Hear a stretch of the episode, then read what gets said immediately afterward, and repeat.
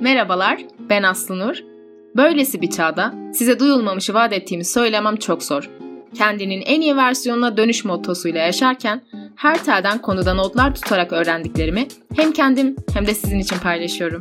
Belki de söylenecek yeni bir söz kalmadı. Herkes her şeyi söyledi. Ama gelin bir de benden dinleyin. Herkese merhabalar. Bugün kayıtta yalnız değilim.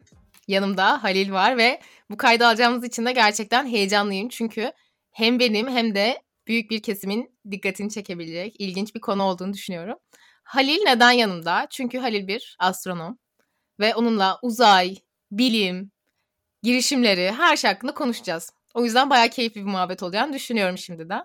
Halil hoş geldin. Nasılsın? İyi misin? Merhaba Aslı. Teşekkürler. Ben de çok heyecanlıyım. Davetin için de teşekkürler. Beni tanıtırken astrolog demediğin için teşekkür ederim. Hayır, böyle böyle bir karışıklık yapacağımı sanmıyorum. Arada uçurumlar olduğunu düşünüyorum tabii ki. Oluyor bazen. Sen yapmasan da en azından. Evet, ağız alışkanlığı değil mi? Sen de iyisindir umarım arada. Evet, aynen. İsim Teşekkür ederim. Teşekkür ederim. Ben de iyiyim. Şimdi konuya şuradan girmek istiyorum. Ben seni nereden buldum? Biz nasıl seninle bu kaydı alıyoruz? Nasıl tanıştık? Şimdi kendi aramızda da bir türlü karar veremediğimiz bir konu bu.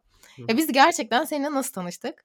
Ben hatırlamıyorum. Bir de çok uzun zamandır tanışıyoruz ve sadece e, sanal olarak birbirimizi gördük. Hiç yüz yüze gelmedik. Bu da çok ilginç bir detay tabii. Aha, ya bir dönem galiba sen de İstanbul'daydın. İstanbul'da olduğun bir dönem var. Evet. Hayır yok. Olmadın mı? Ben ama... İşte çok ilginç bak, tesadüfler silsilesi sonucu. Ben şöyle bir şey hatırlıyorum. İşte or... yani herhalde o kısa süreliğine mi geldim bilmiyorum ama öyle bir süreç hatırlıyorum da bir şeyler... Olabilir. Ee, ya beş altı yıl olmuştur herhalde. Belki bir tık fazla bile olabilir. Çünkü benim lisansımdan beri hani ben takip ediyorum. Bir de şey oluyor hani sen aslında alanlarımız farklı ama bir şekilde paylaşılan şeyler yani senin paylaşımın ya da tarzın diyeyim. Ee, ha evet ya bir şeyler öğrettiği için bana en azından ben hep takip etmeye devam etmiştim.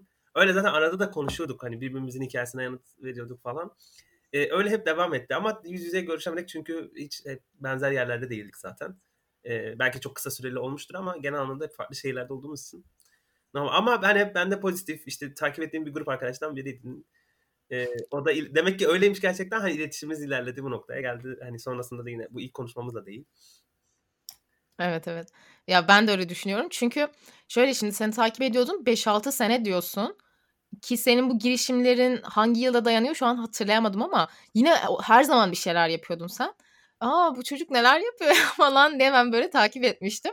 Ve sürekli eğitimlerde işte uzay hakkında Stellar Lab diyor bu çocuk bu ne falan işte e, hani bir ilgi uyandırıyordu bana. Ben de aynı şekilde o yüzden hep seni e, takip etmeye devam ettim yani. Yoksa genelde insanları e, gözünün yaşına bakmadan takipten çıkarım. Ya bu kötü bir şey değil çünkü gerçekten sanal dünya çok kalabalık olabiliyor bazen. Yani ben mesela giriyorum işte binlerce insan aslında belki yüzde otuzuyla en fazla iletişim var. Kesinlikle öyle. Yani bir de şöyle oldu benim için en azından. Şimdi WhatsApp'tan insanlarla konuşmuyorum artık resmen. Sadece Instagram üzerinden insanlarla iletişim kuruyorum. Ettim, evet. Çünkü evet çünkü insanların e, orada yaptığı paylaşımlar üzerinden aa işte bu filmi mi izledin güzel miydi diyebilirsin mesela. Aa bu kursa mı gittin? Nasıldı? Ya bir muhabbet açı, açıp konuşabilirsin. Ama kesinlikle. WhatsApp'ta durduk yere selam yazmak garip. Anladın mı artık? Yakındaysan aynen. Evet evet insan hayatı orada. Sen de bahsettiğin ben de seni orada hep görüyorum ya işte şunu yapıyorsun böyle bir şey paylaşıyorsun ya da benim yaptığım şeyleri sen orada gördüğün için hep orada gidiyor. İnsan birbirini sürekli güncelliyor. Halil şu an bunu yapıyor. Aslı burada işte Almanya'ya gitti herhalde artık falan. Hep böyle bir şey yani orada bir güncellik var her zaman. Yani kesinlikle işte o güncellikle zaten birbirinin hayatını takip edebiliyorsun. O da mesela bazen hiç konuşmasam bile içten içe ya öyle oldu bak benim açıkçası. Yüz yüze bir ortama, ortama gelmişiz ve bir şekilde diyelim Instagram'dan takipleşmişiz. Daha sonra aradan yıllar geçmiş diyelim konuşmamışız. Bir şekilde bana mesaj atıyor. Aslı ben senin ürettiğin şeyleri çok seviyorum. İşte şunu anlattın, bunu anlattın diyebiliyor ve ben hani o mesela kendi tek taraflı bir ilişki geliştirmiş kendi evet, açısından. Aynen. Ama bu bana yansıyana kadar benim bundan haberim olmuyor. Ben biraz aslında Instagram'da bundan şikayetçi oluyorum. Ama onun dışında hani Instagram'ın ya evet ya benim açımdan açıkçası gerçekten ilişkiler sadece Instagram üzerinden yürüyor. Ve seninle de yani bu noktaya geldiği için gayet mutluyum. Şimdi burada bir hemen senin astronom şimdi. Astronom bir kere Türkiye'de nasıl desem hani uçuk bir meslek grubu. Evet. Yani seçmek evet. için gerçekten çok ilginç bir meslek grubu ve seçerken de hani anne babaların bak hadi oğlum kızım astronom olacak diye teşvik gösterdiği bir dal da değil.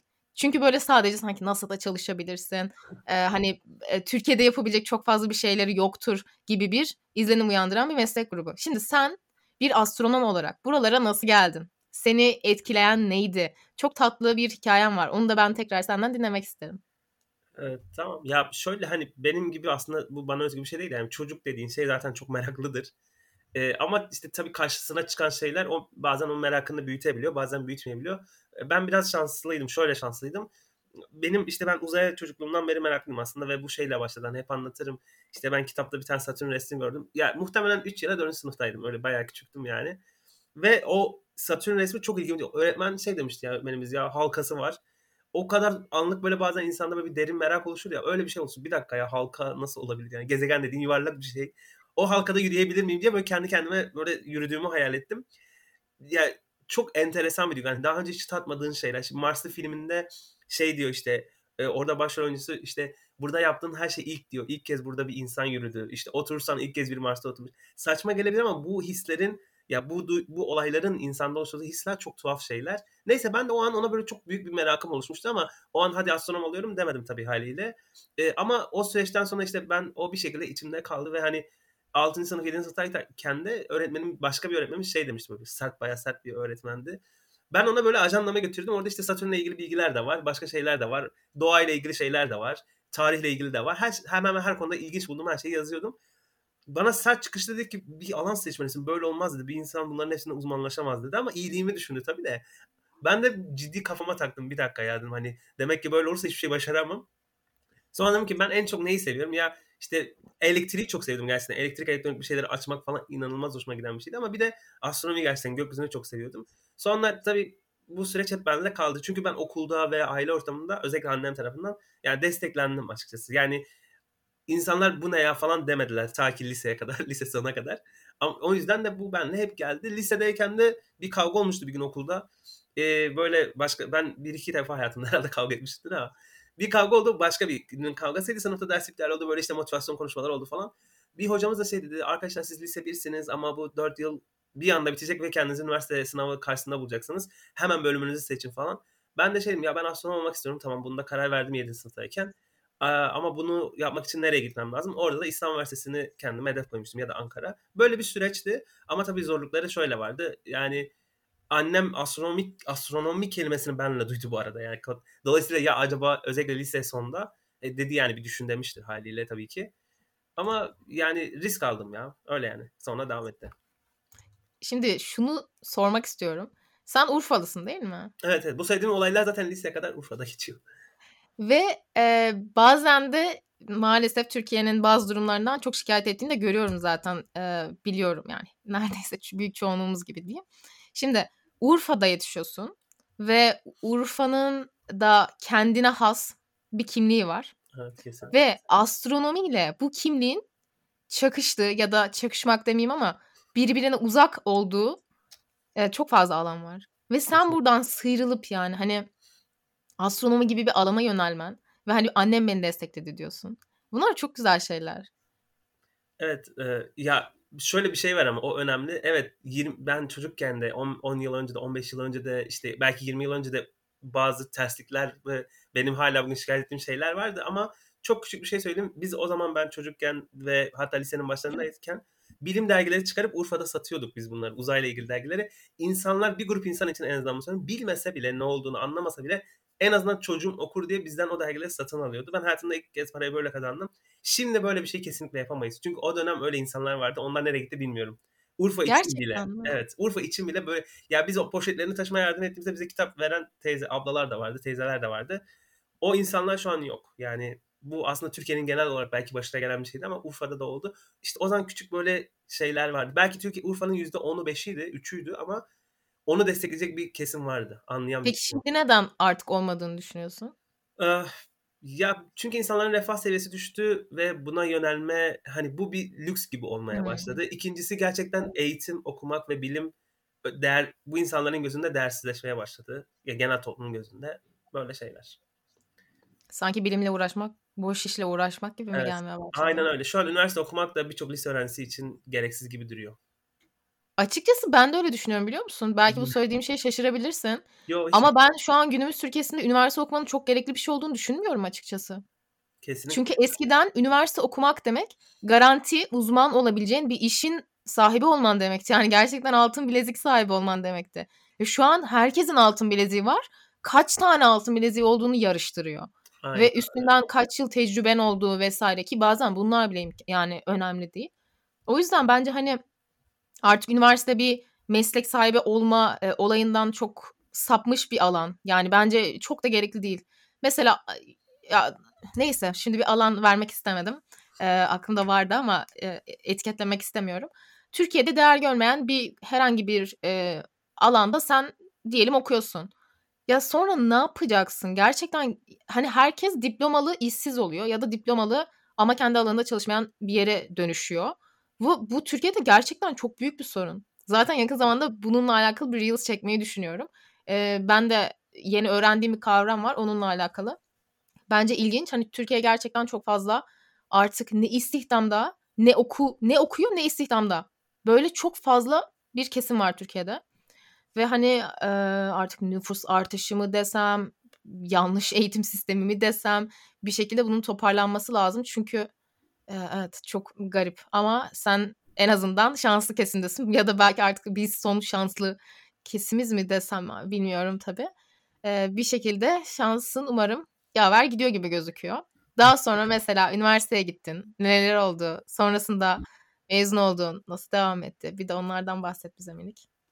Ben tabii bu söylediğim, konuştuğumuz olaylar Urfa'da geçiyor. Hani bir İstanbul, Şanlıurfa'dan İstanbul'a gitmek çok büyük bir şey, olay yani. Sadece bunun bile insana öğrettiği çok şey var. Bir de bu bir tatil değil, orada yaşamaya başlıyorsun. Neyse, İstanbul Astronomi bölümünü başladım ve benim için çok problemli başladı. Çünkü bir metropol yani, İstanbul'a adaptasyon gerçekten zor. E, alıştıktan sonra bir sorun yok ama e, alışma sürecinde ben şöyle bir şey yaptım. Bizim bir topluluğumuz vardı, ona katıldım.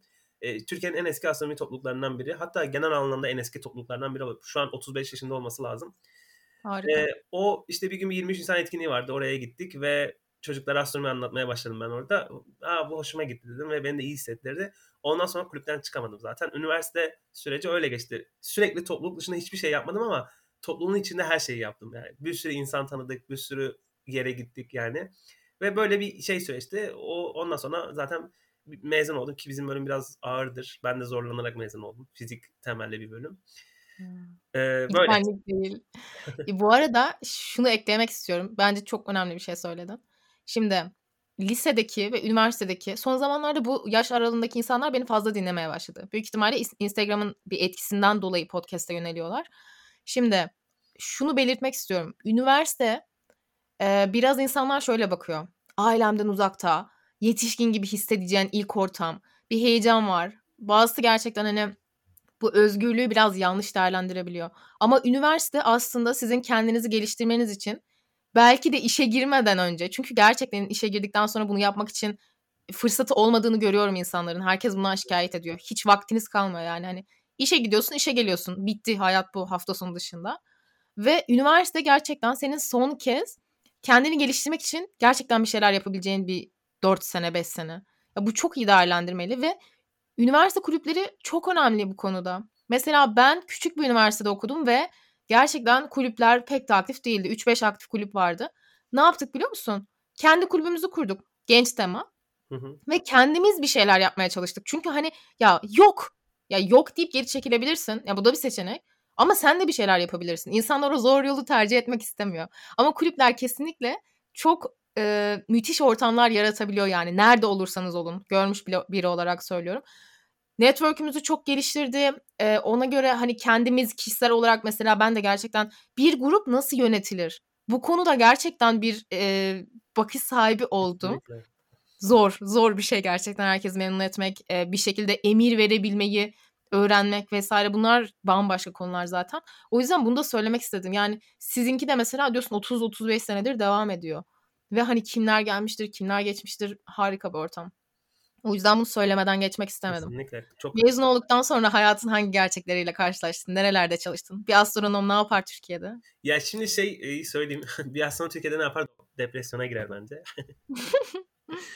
ben yani böyle bu laf böyle popüler anlamda da biraz kullanılıyor. Ben gerçekten e, İstanbul'daki son yılım e, o iki bin on sekiz yılından bahsediyorum. Şeydi hani çok zor bir yıldı çünkü ne yapacağımı gerçekten bilmiyordum yani. Evet. E, mezun olurken de şey dedim, şey düşündüm ya işte ben dört, üniversite yıllarında hep az önce bahsettiğim olay yani hep toplulukta bir şeyler yaptım ve beni iyi hissettirdi. E şimdi artık üniversitede bitti. Ben kendim bir oluşum kurayım dedim. Sizin gibi yaptım ben de. Stellar Lab'ı kurup, hani Stellar Lab ilk iki buçuk dört yaşında bu arada. iki bin on sekizde kuruldu zaten ben bitirdiğim gibi. E, iki buçuk yıl, üç yıl hatta sivil toplum kuruluşu olarak devam etti. Şimdi de böyle bir profesyonel şey. Stellar Lab kuruldu. Ben o sırada aslında üniversite bitmeden önce de, üniversiteden sonra da hep uzun soluklu olmasa da ortalama bir yıl kadar süren farklı kurumlarda hep astronomi eğitimleri verdim. E, hala da devam ediyorum. Bir kısmı İstanbul'da, Şanlıurfa'da ve Adana'da olmak üzere böyle farklı yerlerde hep eğitimler verdim. Hala onlar devam ediyor. Ama bu şey, son olarak onu söyleyeyim. Gerçekten benim kulüple binlerce insanla tanışmamın bir sonucu olarak aslında insanlar bir yerde bir, bir şey olunca beni arıyorlar, söylüyorlar. Belki sadece bölümü okuyup çıksaydım bu bahsettiğim hiçbir şey de olmayacaktı. Yani zaten çok yeterli evet. değil ama öyle yani. Kesinlikle ben çok katılıyorum söylediğine. Yani bir meslekte çok fazla şey bilebiliyorsun, bilebilirsin. Ama insan tanımıyorsan bunun hiçbir kıymeti olmuyor. Ya bu gerçek yani hani insanların hani senin referansını sormasının da tabii ki bir sebebi var. Kimleri tanıman, tanıyor olduğun, kimlerle tanışık olduğun, e, ne kadar yakın olduğun bunlar kesinlikle önemli yani. Ben bu, insan eğitimlere inanıyorum evet. Evet, evet. Peki eğitimler veriyorum dedin. İnsanlar bu eğitimlere ulaşmak isteseler nasıl ulaşabilirler? Hangi kanallardan? Ya birincisi bazen bireysel davetler oluyor bize. O zaten kurumlar bir şeyler planlıyorlar, davet ediyorlar, gidiyoruz. Ee, ya da ben farklı kurumlarda eğitim veriyorum. O sadece o yerel bölgedeki insanlar o kuruma kayıt yapınca oluyor. Ee, ama insan, herhangi biri için söyleyeyim. Ee, biz, ben ve diğer astronom arkadaşlar, uzay mühendisleri, herkesin aslında bizim ekibimizin Stellar Lab üzerinden buna ulaşabilirler. Profilleri önemli olmak önemli değil. Yani ağırlıkla tabii çocuklar ve gençler ama yetişkinlere, Ee, öğretmen grubuna, işte farklı topluluklara da veriyoruz. Ama gençler ve çocuklar tabii açtığımız eğitimler için söylüyorum. Belki yüzde yetmişi onlara ama Stellar Lab üzerinden ulaşabilirler. Evet. Ee, ben zaten Stellar Lab'i biraz daha detaylı anlatmanı istiyorum. Çünkü Türkiye'nin ilk ve tek dijital astronomi kütüphanesi. Ve sen bir yani mezun oluyorsun. Bir girişim yapayım bari diyorsun. Ve Türkiye'de ilk kez olan bir şey kurmaya cesaret ediyorsun. Şimdi bu nasıl gelişti? Bu kütüphanenin içerisinde neler var? Bunlardan azıcık konuşalım. Ya stellar lab store nokta com'a insanlar girince biraz görürler. Ee, şöyle öğretmen, ben çok sık öğretmenlerle çalışıyorum ki ben kendim de astronomi eğitimi, eğitmenliği yapıyorum diyeyim e, yıllardır.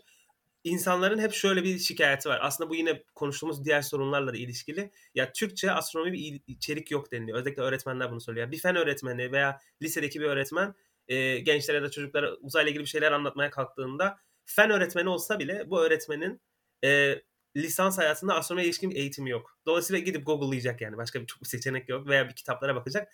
Ama gerçekten Türkçe'ye çok sınırlı kaynaklar var.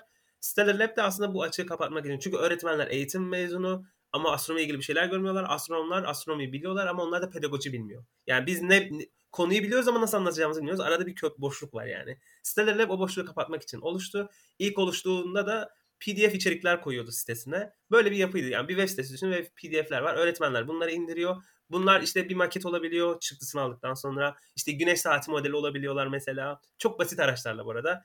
İşte çocuklar için astronot maskesi haline gelebiliyorlar. iki boyutlu, üç boyutlu. Böyle bir kütüphane. Her geçen gün orada içerikler artıyor. Siteler de bu şekilde ortaya çıktı. Sonra projeler, etkinlikler, eğitimler, farklı farklı programlarla böyle dallar dallandı. Liselerin olduğu gruplar oluşmaya başladı. Dergi çıkmaya başladı falan. Şimdi böyle bir çok kollu bir yapıya döndü diyeyim ben. Şimdi sen böyle çok hızlıca anlatıyorsun ve önemsiz gibi üstünden geçiyorsun ama biz seninle bunu ilk defa detaylı konuştuğumuzda ben çok şaşırdım. Çünkü yaptığınız şey yani e, çok önemli bir şey Türkiye için ve hiç kolay bir şey olduğunu da sanmıyorum. Çünkü ne kadar çok kollu bir yapıya dönüşürsen o kadar idare etmesinden az önce söylediğim gibi zorlaşmaya başlıyor. Ve e, hani bir olayın birçok farklı yönünü görmeye başlıyorsun. E, bak bu eksik de var, şu eksik de var. Ve dediğin gibi Türkçe kaynak yoktu astronomi konusunda diyorsun. Ben sana şöyle söyleyeyim. Türkçe kaynak zaten yok. Bilim alanında yok var evet. mı? Okurken mesela bilimsel bir alanda oku, okuyorsan bir şeyleri. Üniversite boyutunda diyelim. sen senin İngilizce bilmeme gibi bir şansın var mı? Ben olduğunu zannetmiyorum. Yani hani tamam hadi diyelim Google Translate kullana kullana mezun oldun. Ama bu seni bir yerlere getirmesi bana imkansız gibi gözüküyor. Yani İngilizcenin ortak bilim dili olduğunu kabul etmek ve e, kesinlikle dediğin gibi e, bunu göz ardı etmemek gerekiyor. Ama onun yanında sizin mesela hani bu gerçeği bir tarafa koyarsak bu kaynakları Türkçe olarak erişilebilir e, bir şekilde hani açmanız bence de çok çok değerli. Ve daha sonra dediğin gibi genişliyorsunuz, e, lise grubuna geçiyorsunuz ve onlar bir bilim dergisi çıkarıyorlar. Hı hı. Birazcık ondan bahset istersen. Evet, tabii ya onlara da bu arada liselileri hemen söyleyeceğim. Öncesinde şey söyleyeyim. Ben kendim hiçbir zaman popüler düzeyde bile olsa Türkçeyi aramıyorum eğer konu buysa. Bilimle ilgili. Ben de kesinlikle aramıyorum. Mesela Instagram'da bir Reels yapmıştım ve insanlar bana ben bunu arıyorum ama bulamıyorum demişti. Tamam mı? Detayına girmeyeceğim. Ve ben şunu fark ettim. Dedim ki artık insanlara Türkçe mi arama yapıyorsunuz? Yani Türkçe arama yaptığınızda çünkü karşınıza böyle bir konu hakkında bir şey çıkması imkansız. Evet. Yani ya çok üzgünüm. Keşke hani Türkçe bilimde bu kadar yer edebilse. Ama gerçek bu değil yani. O yüzden evet. Aynen öyle. Ya işte bilim insanları da biraz üstten bakıp bu konuya eğilmediği için, hepsi için söylemiyorum, bir kısmı için. Dolayısıyla bir şeyler oluşmuyor ortada. Biz şöyle o liseli grubundan da bahsedeyim. Biz aslında şimdi çocuklara içerikler üretiyoruz. Ee, ve bunlar tabii muhatabı genelde öğretmenler ve ebeveynler oluyor. Arada böyle bir kesim var. Yani liseler, gençler, onlara ulaşamıyoruz. Ben de şöyle bir, ya ulaşmayalım belki de ilgileri yoktur Z kuşağının diyebiliriz. Ama şöyle bir şey var. Benim e, bir tane blogum var. İşte blogumda böyle hatta uzun yıllardır da yazmıyorum ama hani böyle ufak tefek yazılar yazdığım bir blog vardı. Ve blogda ortalama bir yazı yazdım, paylaştım. yüz kişi falan okur. Öyle söyleyeyim ortalama. Şimdi ben bu blogu yazarken Ee, şeyden de bahsedeyim dedim. Ya bana çok soru geliyor. Türkiye'de astronomi okumak nasıl bir duygu? İşte nasıl bir süreçtir? Neler neler bekliyor sizi diye iki tane yazı yazdım sırayla. Şimdi e, bu yayından önce de baktım doksan bin olmuş okumaları. Hmm. Yani yüz okunan bir ortalama blogda ben onun bir yerde paylaşmadım. Reklamını da yapmadım. E, ya da ben çok güzel bir yazı da yazmadım. Olay şu. Türkiye'deki liseliler, gençler özellikle tercih sürecine doğru her gün Google'a şunu yazıyorlar. Türkiye'de astronomi okursam işsiz kalır mıyım? Astronomi okumanın Bu o kadar, dolayısıyla biz bu grubu ıskalamamız lazım dedik. Ve bilim kulübü diye bir şey kurduk. Şimdiki adı Community. Stellar Lab Community diye böyle değiştirdik. Ee, neden Community olduğunu da söyleyeyim. Çünkü biz gelecekte globalleşeceğiz. Buradaki yapıları da ona biraz uyarlamaya çalışıyoruz. Orada işte şimdi bayağı birkaç yüz liselerin başvurduğu bir süreç oldu birkaç yılda. Onlar bir araya gelip ekiplere kurup takımlara katılıyorlar. Onların içerisinden şu an otuz beş kişi işte dergiden dergiyi kurdular. Spektrum diye bir dergi kurdular ve bu dergi iki yıl, iki yaşına yeni girdi yani. yirmi dört sayıdır bir grup liseli Türkiye'de Türkçe olarak araştırıyor, İngilizce araştırıyor veya Türkçe araştırıyor neyse. Sonra bunları kendi süzgecinden geçiriyor, yazıyor, editörler bununla bakıyorlar. Sonra onun tasarım kısmını yapıyorlar ve her ay yayınlıyorlar. Coldplay kitaplarda, orada burada.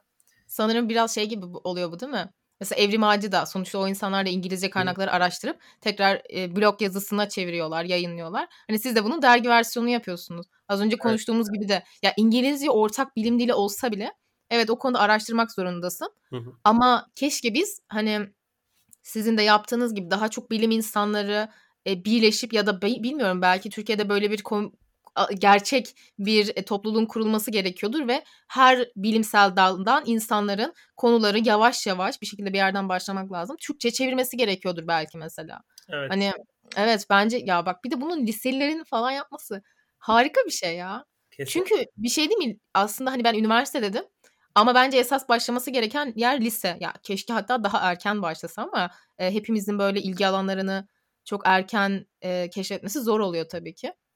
Ama bir yerde de hani çok fazla şeyle ilgilenmen lazım ki ha evet ben buna ilgi duyuyorum, buna duymuyorum, buna da duymuyorum diyebilmen lazım. Ee, o yüzden hani yani harika bence bu lise seviyesinde tekrar e, çıkması mı diyeyim artık sizinkine göre çıkması oluyor. Ve bu işlerin yapılması ya, ba- bana müthiş gelmişti sen bana ilk bunları anlattığında. Çünkü ben hep görüyordum Stellar Lab evet e, ama detayını bilmiyorum. Hani evet bir astronomiye, kütüphaneye bir şeyler oluyor ama ne oluyor? Daha sonra bir de şeyden de bahsettin. Siz globale açılmak istiyorsunuz. Biz bunu da seninle konuştuk mesela ve ben sana söyledim. E, yine söylüyorum hani Almanya'dayım ve e, bir şeyler yapılması gerekiyorsa hani gerçekten yardım etmeyi çok isterim yani bu alanda da size. Onun dışında e, bir şey daha söyleyecektim sana unuttum şu an. Neyse devam edelim konuşmaya. Yani ama harika. Ha şeyi söyleyecektim. Sizin bir de store, store var. Hı hı, evet. O da bence harika bir şey ya. Ee, evet ya, ona şöyle, biz şimdi sivil toplum kuruluşuyduk bir döneme kadar. Şimdi şirket oluyoruz aslında. Ee, ama tabii ki bu demek değil. Yani bizim amacımız yine köylere gitmek ama şimdi bunu dinleyen insanlar için özellikle üniversiteden sonra karşılaşacakları, hatta belki çok daha öncesinde şu var. Bana hep şu söylendi. Halil, bir yerde ekonomik bir model yoksa, yoksa orada sürdürülebilirlik olmaz. Dolayısıyla biz de bu bilgiyi veya ortaya çıkan ürünleri de satalım dedik açıkçası. Yoksa bir köy okuluna en az işte yüz tane astronomiyle ilgili bir kutu göndermeye çalışsak bile aslında karşımıza çok ciddi maliyetler çıkıyor. Dolayısıyla store öyle ortaya çıktı. Ve yine aslında tabii bizim bir oyunumuz çıktı. Mesela bir kutu oyunu çıktı uzayla ilgili. Ve şimdi mesela bu da aslında Türkçe böyle bir şey de yok. Hem Türkçe'ye çok ciddi kazanımları oluyor. Hem de o store aslında Stellar Lab'i besliyor tabii mali olarak. Evet, bence de çok doğru söylemişler söyleyenler. Bir üniversite kulübünde bile normalde mali işler dönüyor yani. Dönmek zorunda. Kesinlikle. Kaydını tutuyorsun, hesap veriyorsun falan. Bunlar da mesela büyük aslında öğrenilmesi gereken şeyler. Ama yani bu... para kazanmak öğretilmiyor hiçbir şekilde. Sorun o. Öğretilmiyor. Para kazanman gerek diye sürekli bir baskı var. Ama mesela onun arka planında neler dönüyor bunu anlatmıyorlar yani. Sonuçta hepimizin bir şekilde parayla ilişkisi var. Yani. Ama e, bu arada şey, o bahsettiğin oyunun biraz detaylarını versene, çok hoş. E, oyun şöyle, kart oyunu. E, ismi de şimdi Evren'i Anlat. E, İngilizcesi de çıktı. Onun ismi de Chabu. E, İngilizce versiyonu ismi Chabu. E, Neden Chabu demiştiniz? Onun bir hikayesi vardı sanki. E, ya bizim dil ekibi var. Onlar da şey, e, Tabu'nun ve sessiz sinemanın, İngilizce'nin Tabu zaten Tabu. İngilizce'nin e, parçalarının alıp Chabu diye bir şey üretmişler. E, çünkü oyun, Türkçesi de öyle. Sessiz sinemayla aslında Tabu oyunundan ilham alınmış bir oyun. Orada kartlar var ve e, iki yaş grubu için ayrı ayrı kutular var. E, insanlar karşıdakine aslında oradaki olayı, işte mesela Mars'ta kum fırtınası oldu. Bunu hmm. anlatman lazım. Ya da işte kara delik diye bir kelime. Bunu anlatman lazım. Bu ikisinde tabii farklı farklı. Bazıları kelime, bazıları eylem. E, böyle hem sessiz sinema hem de e, şeyin karışımı bir oyun. İçerisinde işte kartlar var. İşte bir tane kukla var, astronot. İşte kum saati falan var. Ee, onun bir de dijital ayağı gelişiyor. İnsanlar tamam, ben Mars'a kum fırtınasını bir şekilde anlatırım. Mesela çocuklar şey anlatıyorlar. Kuyruklu yıldızı anlatırken şey diyor. İşte köpeklerin neyi var? Çocuk kuyruk diyor falan. Oradan bir şekilde kuyruklu yıldızı astronomi bilmese de anlatıyor. Ama biz dijital ayağında kuyruklu yıldız nedir? Onu da anlatan böyle bir ekran portal tasarlıyoruz. Böyle bir oyun diyeyim. Hem dijital hem de fiziksel boyutu olan bir oyun aslında. Peki şöyle bir şey yapabilir misiniz? Diyelim oyunun içine bir de ek küçük bir ansiklopedi. Ha evet, güzel fikir. Ee, sen... Hadi bakalım, bu da bu da e, benden size bir katkı olsun, bir fikir olsun, belki çok kullanılabilir. Neden düşünüyorsun acaba bunu? Teşekkürler. İşte yani bazen öyle oluyor. Bazen bir şeylerin çok içindeyken insan göremeyebiliyor. Çok e, başka alanlardan da fikir almak gerekiyor. E, şey çünkü eğer öğretme gibi bir kaygınız varsa niye olmasın ki yani? İlgisi olan, aa ben bunu anlattım ama e, neymiş falan. Tabii. Tabii ki. Neden olmasın? Bu süreçlerin şimdi e, geçen bir şey gördüm de, hani astronomi konuşurken de mi olacak bu diyeceksin ama e, geçen bir şey gördüm. İnsanlar diyor ki artık her muhabbetimizde mutlaka ekonomiyi konuşuyoruz falan diye. Şimdi ben de burada biraz ekonomiye gideceğim şu yüzden. Mesela böyle bir ansiklopediyi koymak için bile tamam yazdık işte kara delikler şöyledir, işte e, ay, merkür budur budur budur. Böyle bir şeyin sonra o ürüne üzerine geleceği maliyetleri de düşünüyoruz. O da biraz zor ama insan sevdiği şeyi yapınca da o da bir şekilde aşılıyor. Ee, öyle bir boyutu da var. Belki de o yüzden aklıma da gelmemiş olabilir. Ee, o yani. Ne kadar malzeme o kadar senden para çıkması demek sonuçta. Aynen öyle, evet. Yani bir de, bir de bir de şey, sizin yaptığınız şey kalitesiz falan da değil. Bayağı böyle kaliteli, güzel bir iş yani. Hani diyelim siz bir de kuşe kağıda bir şey bastırıp koysanız evet. Ben artık düşünemiyorum maliyeti. Burayı pas geçiyorum. Benden fikir çıkar ama e, ekonomi uzmanı ben değilim tabii ki. Evet, maalesef. Evet, dur şimdi, şimdi Stellar Lab'den de bahsettik. Benim böyle asıl e, şimdi bu ikinci kısımda sana biraz şeyler sormak istiyorum. Uzayla alakalı, böyle insanların da daha çok merak ettiği falan e, spekülasyonlar da olabilir. Onlardan birazcık bahsedelim derim. Şimdi ben dün bir story koydum, tamam mı? Hı-hı. Dedim ki e, tabii daha story koyalı da daha bir gün falan olmadı. Çok çok fazla kişi görmüş, anca bin kişi falan. E, oylama yaptılar ve sorum şuydu. Farz edin ki uzaylılar gerçek. Sizce niyetleri nasıldır? Soru buydu. Şıklar: iyi, kötü, kararsızım. İnsanların şu an anlık bakıyorum. yüzde yirmi dördü demiş ki iyilerdir. yüzde on dokuzu kötü olduklarını düşünüyor. yüzde elli yedisi ise kararsız. Şimdi demek ki bizim böyle bir bakış açımız var yani. Uzaydan, dış dünyadan gelebilecek bir e, başka akıllı yaşam formuna bu şekilde bir bakışımız var. Peki şimdi ben burada farz edin dedim. Hı hı. Sen ne diyorsun şimdi bir astronom olarak? Dünyada bizden başka canlılar var mıdır? Şu an neler biliyoruz, neler bilmiyoruz, neler yapılıyor bu konuda? Evet, ya bu soruyu ben çok sık yöneltiyorum insanlara bu arada. Büyüklere, öğretmenlere. En son bir Erasmus projesinde sunmuştum, e, sormuştum. Orada da böyle yine benzer oranlar çıkmıştı bu arada. Her yerde çıkıyor. Bir dakika, sen de mi uzaylıların iyi kötü olup olmadığını evet, soruyorsun? Hem, Ciddi ha, misin yani? Bak ben bunu hiç bilmiyordum. İki şey soruyorum. Birinci sorum şu. Diyelim ki bir yerde bir hayat var ve biz fark ettik orada bizim gibi akıllı canlılar var, iletişim kurabileceğiz ve sizden şunu istiyorum. Bu insanlara bir mesaj gönderin diyorum. Bu mesaj sembol olabilir, emojilerden oluşabilir, ee, tamamen bir çizim olabilir, resim olabilir ya da Türkçe yazdığınız bir cümle olabilir diye soruyorum.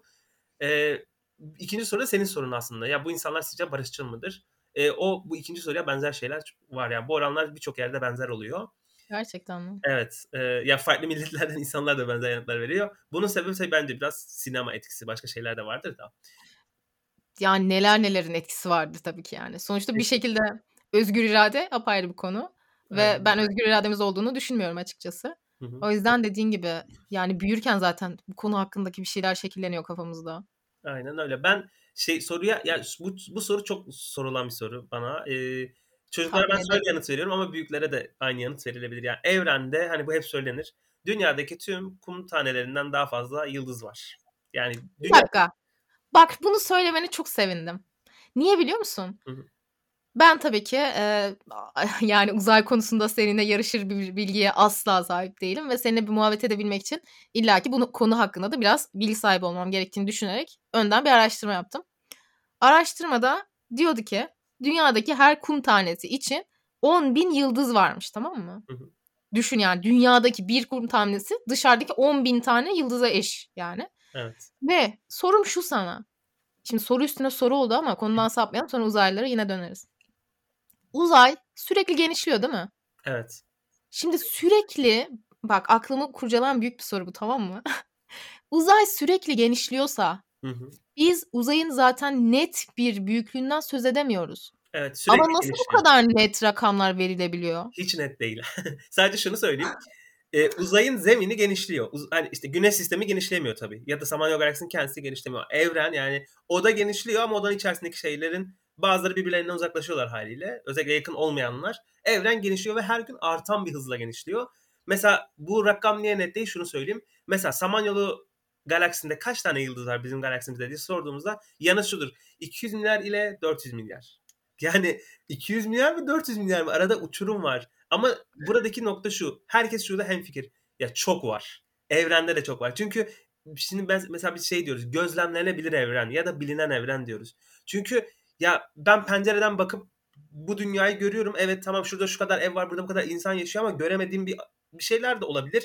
Bu benim insan gözünün görebildiği, göremediği bir formatta olabilir veya bir şekilde görüş açımda değildir yani. Dolayısıyla biz şunda hemfikiriz. Zaten Hubble'ın bir fotoğraf alıyor, böyle çekiyor. O fotoğrafta binlerce galaksi var. Ve bu galaksilerin her birinin içerisinde milyarlarca yıldız var. Buradan diyoruz evet ya çok yıldız var. Ama çok yani. Ya o zaman çok densin. Niye bana gelip diyor ki on bin yıldız? on bin çok kesin bunlar bir rakam. Bunlar kaba hesaplar. Ya kaba hesaplar. Yani e, kimsenin sayacak hali yok tabii ki de. E, çok kaba hesaplar ama şimdi söz konusu evren olduğu zaman işte artı eksiler çok oluyor. İşte mesela Samanyolu galaksisi için iki yüz milyar, dört yüz milyar. Artı eksi iki yüz milyar. Yani e, şey bu biraz fazla bir rakam gibi görünebilir ama çok büyük mesafelerden, çok büyük fiziksel büyüklüklerden bahsediyoruz. O yüzden no, ama kimsenin aa bu evrenin haritası işte şu kadar yıldız var deme şansı yakın gelecekte yok yani. Evet tabii yani bunda hemfikirizdir tabii. Çünkü daha yeni neyse bu teleskoplardan da konuşmak istiyorum zaten. E, şu vardı yerine bu geldi falan filan. İşte yeni yeni fotoğraflar geliyor NASA'dan. Ama şunu söyleyeceğim şimdi. Şimdi hem üstümüz bana sorarsan hem de altımızdaki e, bilinmezlikler var. Mesela şu an biz daha okyanusları bile tam olarak keşfedemiyoruz. Hı hı. Düşünebiliyor musun? Ve okyanusun bir sınırı var yani sonuçta değil mi? Çünkü dünya evet, üzerinde ve dünyanın bir merkezi olduğuna inanıyoruz biz. Dünyanın belirli bir büyüklüğü var. Hı hı. Ve biz daha o okyanusları bile araştırmaktan acizken Yani bir de uzayı araştırmaya kalkışıyoruz. Boyumuzu çok aşan bir şey gibi gözüküyor. Evet. Ve bu bir de diyorsun ki üstüne üstlük bak ben bunu bilmiyordum. Sürekli artan bir hızda genişliyor dedim. Gümeli, aynen. Bu bak çok yeni bir bilgi benim için. Çok çok ilginç geldi o kısım bana. Ve biz bir de üstüne üstlük bunu biliyorken yani sorum şu. Bir yıldızın mesela ama şey dedin bunu da bilmiyordum. Mesela Samanyolu galaksisi bizim galaksimiz aslında genişlemiyor. Evet, genişleyen şey işte bu çok karışılan bir şey olduğu için özellikle vurguladım. Genişleyen şey evrenin bir zemini olduğunu varsayalım, bir yüzeyi. O yüzey genişliyor. Anladım. O yüzeyin içerisindeki işte bir odanın duvarlarının bir şekilde genişlediğini varsayalım. Odadaki masa fiziksel olarak genişlemiyor. Odadaki Anladım. Masayla dolap birbirinden uzaklaşıyorlar. İnsanlar şey o zaman diyor acaba biz yanımızdaki yıldızla aramızdaki mesafe açılıyor mu diyor. Hayır. Neden açılıyor? Ya, çünkü akla gelen o tabii ama mesela ben öyle düşünmemiştim. Hani içten içe bizim galaksimizin aynı kaldığını düşünüyordum. Dışarının da sürekli genişlediğini düşünüyordum ama bu iki bilgiyi birbiriyle bağdaştırmamıştım. He. Bu çok iyi oldu. Bak bu bence bunu bilmeyen de çok insan vardır. Çok karışık. Ee, peki biz bu yıldızların varlığını, gezegenlerin varlığını nereden anlıyoruz? Fotoğraflardan mı anlıyoruz? Ee, ya galaksiler zaten evet hani çok büyük yapılar her bir galaksi dedim ya yüz binlerce yıldız var. Haliyle bunu fark etmek çok zor olmuyor. Ama güneş sistemi dışındaki gezegenleri e, ki bazen güneş sistemindeki gezegenleri bile e, fark etmek zor. Güneş sistemi dışındaki gezegenleri öte gezegenler diyoruz biz bunlara ya da egzoplanet. Bunları bulmak gerçekten mesele, zor. Şu ana kadar kimse gözüyle bir egzoplanet görmedi ya da bir teleskoptan bir egzoplanet görmedi. Biz bunları hep dolaylı yollardan bulabiliyoruz. Şey diyorsun tabii. Mesela Andromeda galaksisinin içerisindeki bir tane gezegeni biz Aa. şu an tespit edebilecek durumda değiliz. Değiliz. Andromeda galaksisi yani şey o o ev ne denir? O galaksiyi bile zaten teleskopla biz anca görüyoruz Hı-hı, şu an. Evet. Şöyle o galaksinin içerisindeki bir yıldızı incelemek bile çok çok çok büyük bir mesele ki yıldız dediğimiz şey çok büyük bir şey. Sana bunu soracaktım ben. Çünkü ben şöyle bir e, bilgiyle karşılaşmıştım. Demek ki yanlış hatırlıyormuşum. Bir galaksinin içerisindeki hep böyle haberler çıkıyor ya. Bir galaksinin içerisindeki atıyorum bilmem ne Kepler üç yüz elli gezegeni Hı-hı. E, dünyaya çok benziyor. Hı-hı. Ara ara böyle haberler hortluyor. Bunların hepsi mesela. Bizim galaksimizde. Öte gezegenler. Öyle mi? Ben hiç evet. bilmiyordum. Şöyle, şimdi insanlar diyor ki çok büyük teleskop falan. Şimdi şöyle bir şey var. Andromeda galaksisi bizden ne kadar uzak? Şu kadar uzak. iki buçuk milyon çarpı kırk trilyon kilometre. İnanamıyorum. iki buçuk milyon ışık yılı uzaklıkta yani kısaca. Ama bir ışık yılı neydi? Pardon. Bir ışık yılı yaklaşık on trilyon kilometre. iki buçuk milyon çarpı on trilyon kilometre. İnanılmaz bir mesafe. İnanılmaz. Sen bu mesafedeki bir yıldızın etrafında dönen küçücük bir ışık kaynağı olmayan, ışığı olmayan, zar zor aydınlatılan bir tane gezegeni görmeye çalışıyorsun. Bu zor bir olay. Zaten bunu çok zordur. Şöyle söyleyeyim. Satürn taraflarına giden bir insan dönüp baksa dünyayı zar zor görecek. Bak güneş sistemi içinde on binlerce, birkaç milyar kilometre ötedeki bir uzaklıkta. Ben trilyondan bahsediyorum ve çarpı iki buçuk milyon diyorum. Ya bu söylediğin rakamları telaffuz edip düşünemem bile. Orasını geçtim. Şimdi biz neden yanlış bilgi, yanlış bir şey hatırlıyormuşum diyorum. Böyle bir güzel bir kanal var. Onu takip ediyordum. Orada izledim ama sonra unuttum yani. Hı hı. Ama sadece aklımda kalan dü- dünya benzeri bir gezegen varmış. Ama bu gezegen dünyaya çok benzese de içerisindeki e, görünür ışık spektrumları dünyanınkinden farklıymış. Ve bizim yeşil gördüğümüz gezegen, yeşil gördüğümüz bu bitkileri orada kırmızı görüyormuşuz. Gibi bir bilgiydi, tamam mı? Hı hı. Şu an hiç kimseyi de yanıltmak istemiyorum ama evet, evet. böyle bir şey de gö- o, hani izlediğime eminim. Her neyse ben bunu işte biz konuşurken kendi aramızda dedim ki böyle böyle de bir şey varmış ama sanırım başka bir galaksideki bir gezegenmiş dedim. Şimdi sen diyorsun ki bu zaten imkansız. Ee, hani şey sonra karşıdan şöyle bir tepki geldi. Ya biz başka galaksinin içerisindeki gezegenleri keşfedebiliyor muyuz ya falan oldu. Ben de bilmem. Hani sonra şey dedik, nasıl olabilir ki bu yani? Hani nasıl keşfedilebilir? Nasıl yapıyorlar bunları falan diye kendi aramızda konuştuk. Ama senin şu dediğin de çok güzel. Oradaki gezegenler bizim gezegenlerimiz gibi zaten bir ışık kaynağı olmadığı için, bir yıldız olmadığı için onları keşfetmek ekstra zor. Bir Kesinlikle. Teleskopla bir şeyle. Bak hiç bu açıdan bakmamıştım. Çok mantıklı. Ya ben şey. Sadece şunu istiyorum. İnsanlar iki buçuk milyon ışık yılı mesafesini bir düşünsünler. Yani mesela ben çocuklara şey diyorum. Bir tane araba icat edildi diyorum. Yapıldı, tasarlandı neyse. Saniyede bin kilometre gidiyor diyorum. Saniyede bin kilometre işte. İşte bir saniyede Adana'dan İstanbul'a giden bir araba. Herkes oha mümkün değil falan diyor. Ya saniyede bin kilometre giden bir arabaya şaşırıyorsunuz. Işık saniyede üç yüz bin kilometre. Ya bu ne demek evet. ya? Ve ışığın bu mesafede ışığın iki buçuk milyon yılda gidebileceği bir mesafe. Olağanüstü bir şey bu yani. Akıl alır gibi değil. Gerçekten inanılmaz bir şey. Biz diyoruz ki orada bir gezegen var, onun içindeki bitkileri falan gördük. Hani çok çok şey oluyor. Bir de şu var şimdi. Hubble teleskobu vardı değil mi? Hubble evet. artık e, kullanılmıyor mu? Ne oldu Hubble'a? Sanırım hala kullanılıyor aslında. Çünkü beklenenin çok üstünde performans gösterdi. Öyle mi? Evet, şimdi Hubble'ın, ben bu teleskopların, şimdi ço- şu an gündemde olan James Webb teleskobu. Hı-hı. Bu yeni gönderildi. İşte görüntüler alınıyor ve ikisinin arasındaki o netlik farkıdır, şudur budur. Artık daha net. Şimdi Hubble teleskobunun, şimdi bir bir e, teleskobun gökyüzüne gönderebildiğimiz e, oranlarını anlayabilelim diye bunu söyleyeceğim. Hı hı. Hubble teleskobu iki virgül dört metreymiş, tamam mı? Hı hı. Da, sen biliyorsundur bunları ama James Webb altı virgül beş metre. Aynaları. Yani evet, aynaları. Ve bir de şeyi gördüm. Ya bu bile çok büyük bir şey zaten. Yani bunu atıyorsun, işte yörüngeye oturtuyorsun, bir de üstüne görüntü alıyorsun. Ya bu yaptığımız şeyler gerçekten büyük gelişmeler. Sonuçta bir çok değil, yüz sene önceye baktığın zaman çok büyük gelişmeler bunlar. Ve bir de şöyle bir şey gördüm ama bunu tam anlamadım. Bir de Lavoyer diye bir teleskop varmış sanırım. Hı hı. Bununki de on bir virgül yedi metre. Bazı yerlerde de on dört on beş yazdığını gördüm. Hı hı. Bu, bu mesela biz bu Lavoyer'ı kullanmayıp niye James Webb'i tekrar gönderdik? O, o aradaki şeyi kaçırdım ben herhalde. Ee, şöyle mesela Hubble görünür bölge teleskobuydu. Mesela James Webb'de kızılötesi de var. Şimdi her çalışma alanları da farklı olabiliyor. Sadece X ışınlarıyla X ışınları yayan cisimleri ya da cisimlerin yaydığı sadece X ışınlarını görmeye yarayan teleskoplar da var. Dolayısıyla ne araştırdığınıza bağlı olarak bu işler biraz değişebiliyor. Ama gerçekten James Webb daha genel bir teleskop olduğu için e, ve kızılötesi de önemli bir şey zaten. E, Hubble'ın böyle bir devamı gibi görülüyor o yüzden. E, bir de tabii uzayda altı buçuk metre çok önemli. Şimdi dünyadaki bir altı buçuk metreyle uzaydaki arasında çok fark var. Çünkü bir ışık düşünün, o işte yıldızdan geldi. Zaten gelirken yolda çok şey oluyor ama atmosfere geldikten sonra bizim atmosferde su var, nem var, bir sürü gazlar var, bilmem ne. O ışık çok fazla yoruluyor, pertürbe oluyor, bir şeyler oluyor. Dolayısıyla bize gelene kadar kendinden çok şey kaybediyor diyeyim. Ama hmm. uzayda bu etkilen hiçbir yok. Hava bulutlu mu oldu? Dünyanın en büyük teleskobu da varsa gözlem yapamazsın. Bitti yani. Gerçekten bunlar çok ilginç. Ya şey, kızılötesinin falan olması da çok mantıklı. Çünkü biz bence insan olarak bazı tespitlerde çok fazla, bu nasıl desem, hani insan olmanın getirdiği bazı biaslara düşüyoruz hani. Çünkü sanki bütün gerçekler bizim algılayabileceğimiz şekilde tespit edilmeliymiş gibi düşünüyoruz. Ama söz konusu uzay olduğu zaman zaten konunun bununla uzaktan yakından alakası yok. Evet. Dediğin gibi mesela bizim görünür e, spektrum dediğimiz bir aralık var sonuçta ve gö- gözümüz sadece o aralıktaki ışıkları algılayabiliyor. Aynen. Ama e, mesela herhalde hayvanlarda falan bile farklı, evet, yani düşün. Aynen. Aynı gezegende yaşadığımız canlılarda bile farklı bu.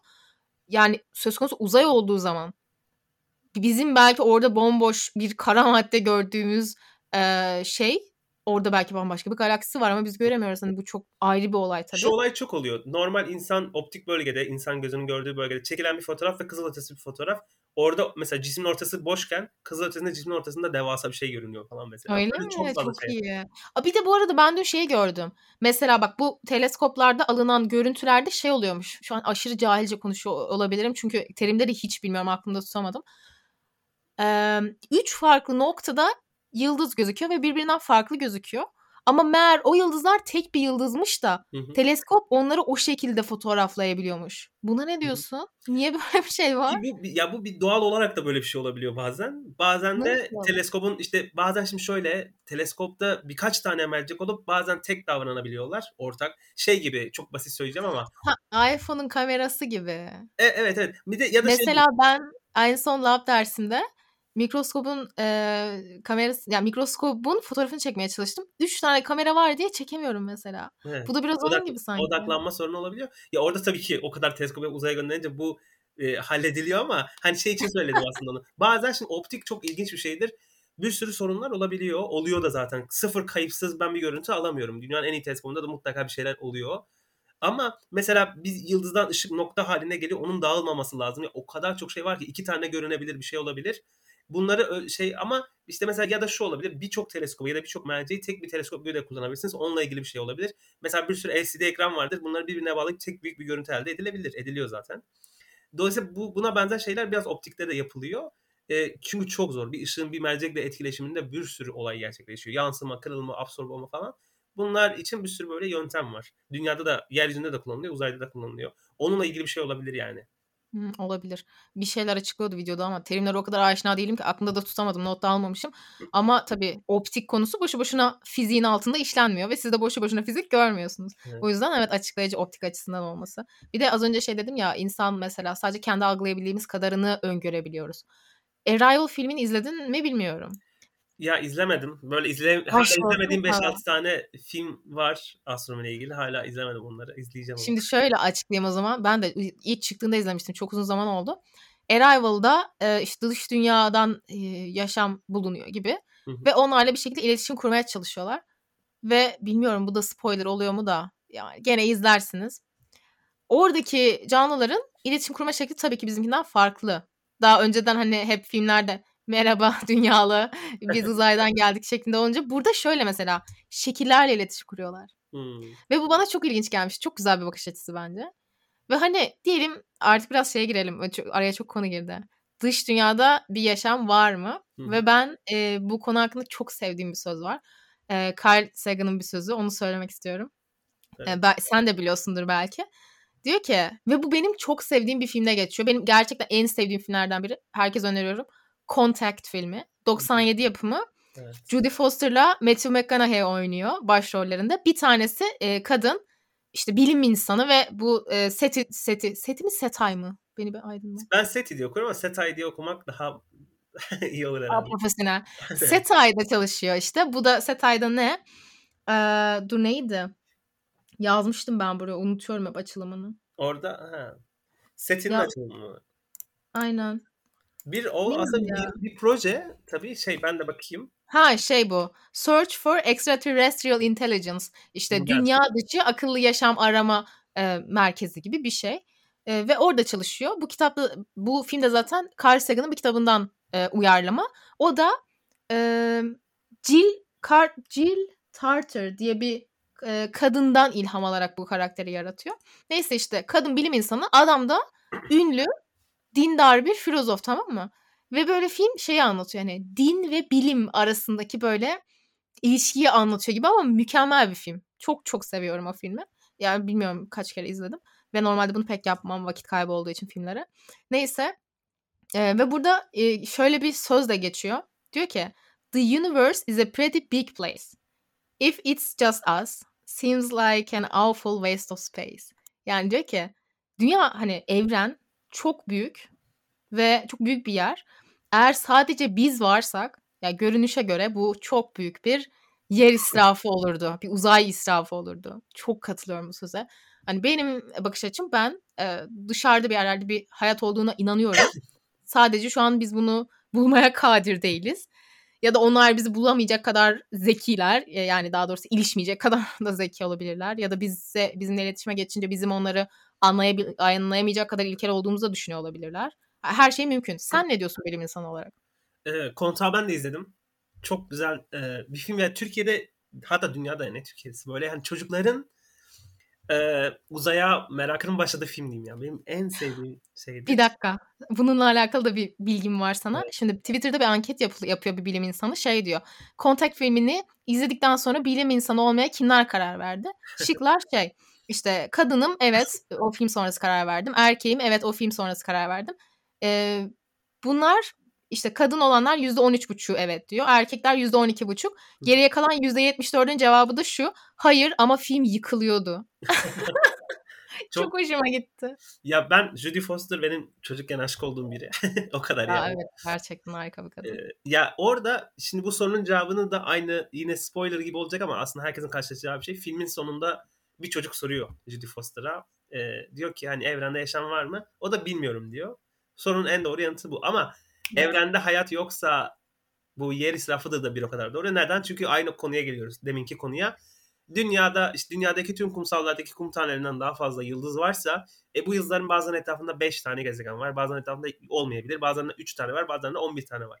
Yani kaba bir hesapla her yıldızın etrafında bir tane gezegen bile olsa inanılmaz bir gezegen sayısı ortaya çıkıyor. E bu kadar gezegen varken sadece yerde mi, dünyada mı hayat var? Bununla ilgili çok bir parantez açayım. İnsanlar bununla ilgili nasıl, ya bu olasılık nedir, evrende hayat var mı gibi matematiksel bir şey arıyorlarsa Drake ya da Drake denklemine bakabilirler.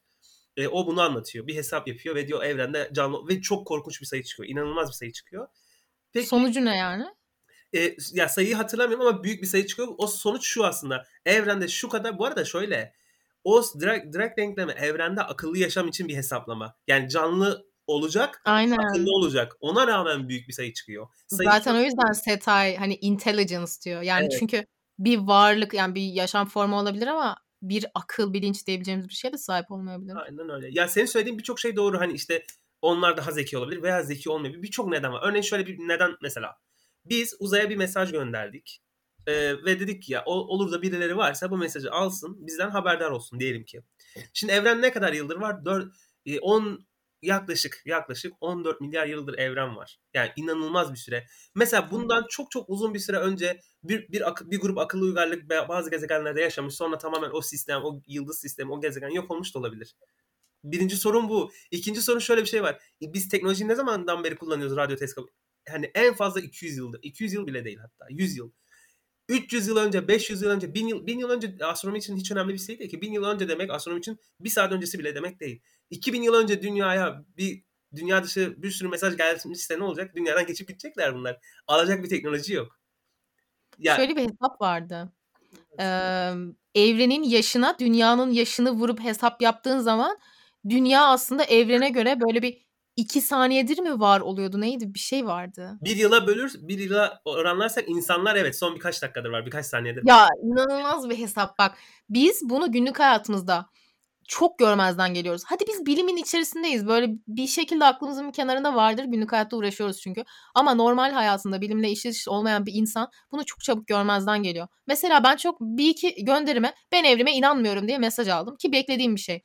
Ya bak, milyarlarca yıldan bahsediyorsun ve insanlar zannediyor ki maymundan bugüne atıyorum şey ne beş bin yılda geldik falan sanıyor. Hani beş bin yıl, bak sen iki bininci yıldasın yani ve insanlık insanlığın tarihinin işte e, ne kadar aslında çok çok minik bir zamanı kapsadığını insanlar anlayamıyor. Çünkü bu gerçekten insanın anlayabileceğinin çok üstünde bir varlık seviyesi yani. Ve biz dediğin gibi çok az şey biliyoruz. Belki hani biz şu an canlı bir yaşam formuyuz. Ve biz bir yere bir sinyal, biz de çok fazla sinyal göndermeye çalıştık zaten. Hı hı. Belki biz, kimi mümkün gözüküyor, ileride kendi kendimizi yok edeceğiz. Yani hani bu başka bir gezegenin başına da gelmiş olabilir. Evet ya, biz zaten iklim krizi yapıyoruz herhalde. Ama hani bir yandan da Allah, söylediğim birçok şey doğru. Ben işte o zaman olayını söyledim. Zaman etkisi yani. Biri bir mesaj gönderdi ama ne zaman? Son yüz yılda gelen mesaj hariç belki hiçbirini alamayacağız. Hatta şimdi mesaj gelse bile alamama ihtimalimiz var. Algılayamama ihtimalimiz var. Yani belki evet evet aynı şekilde iletmiyoruzdur belki mesajları yani. Aynen öyle yani, o kadar çok. Ama en önemli etkenlerden biri büyüklük. Yani o kadar büyük. Yani ben hep şunu anlatıyorum ama o bile karşılamıyor. Örneğin İşte bir tane insan dünyanın bir ucunda, diğer insan dünyanın bir ucunda. Bunlar hiçbir şey yok. Duman bile yok. Haberleşmeye çalışıyorlar diyorum ama evet, bu bile çok daha ihtimal dahilinde yani gerçekten. Yetersiz kalır değil mi? Ya insanlığın tarihine baktığın zaman da aynı dünyanın üstünde yaşıyor.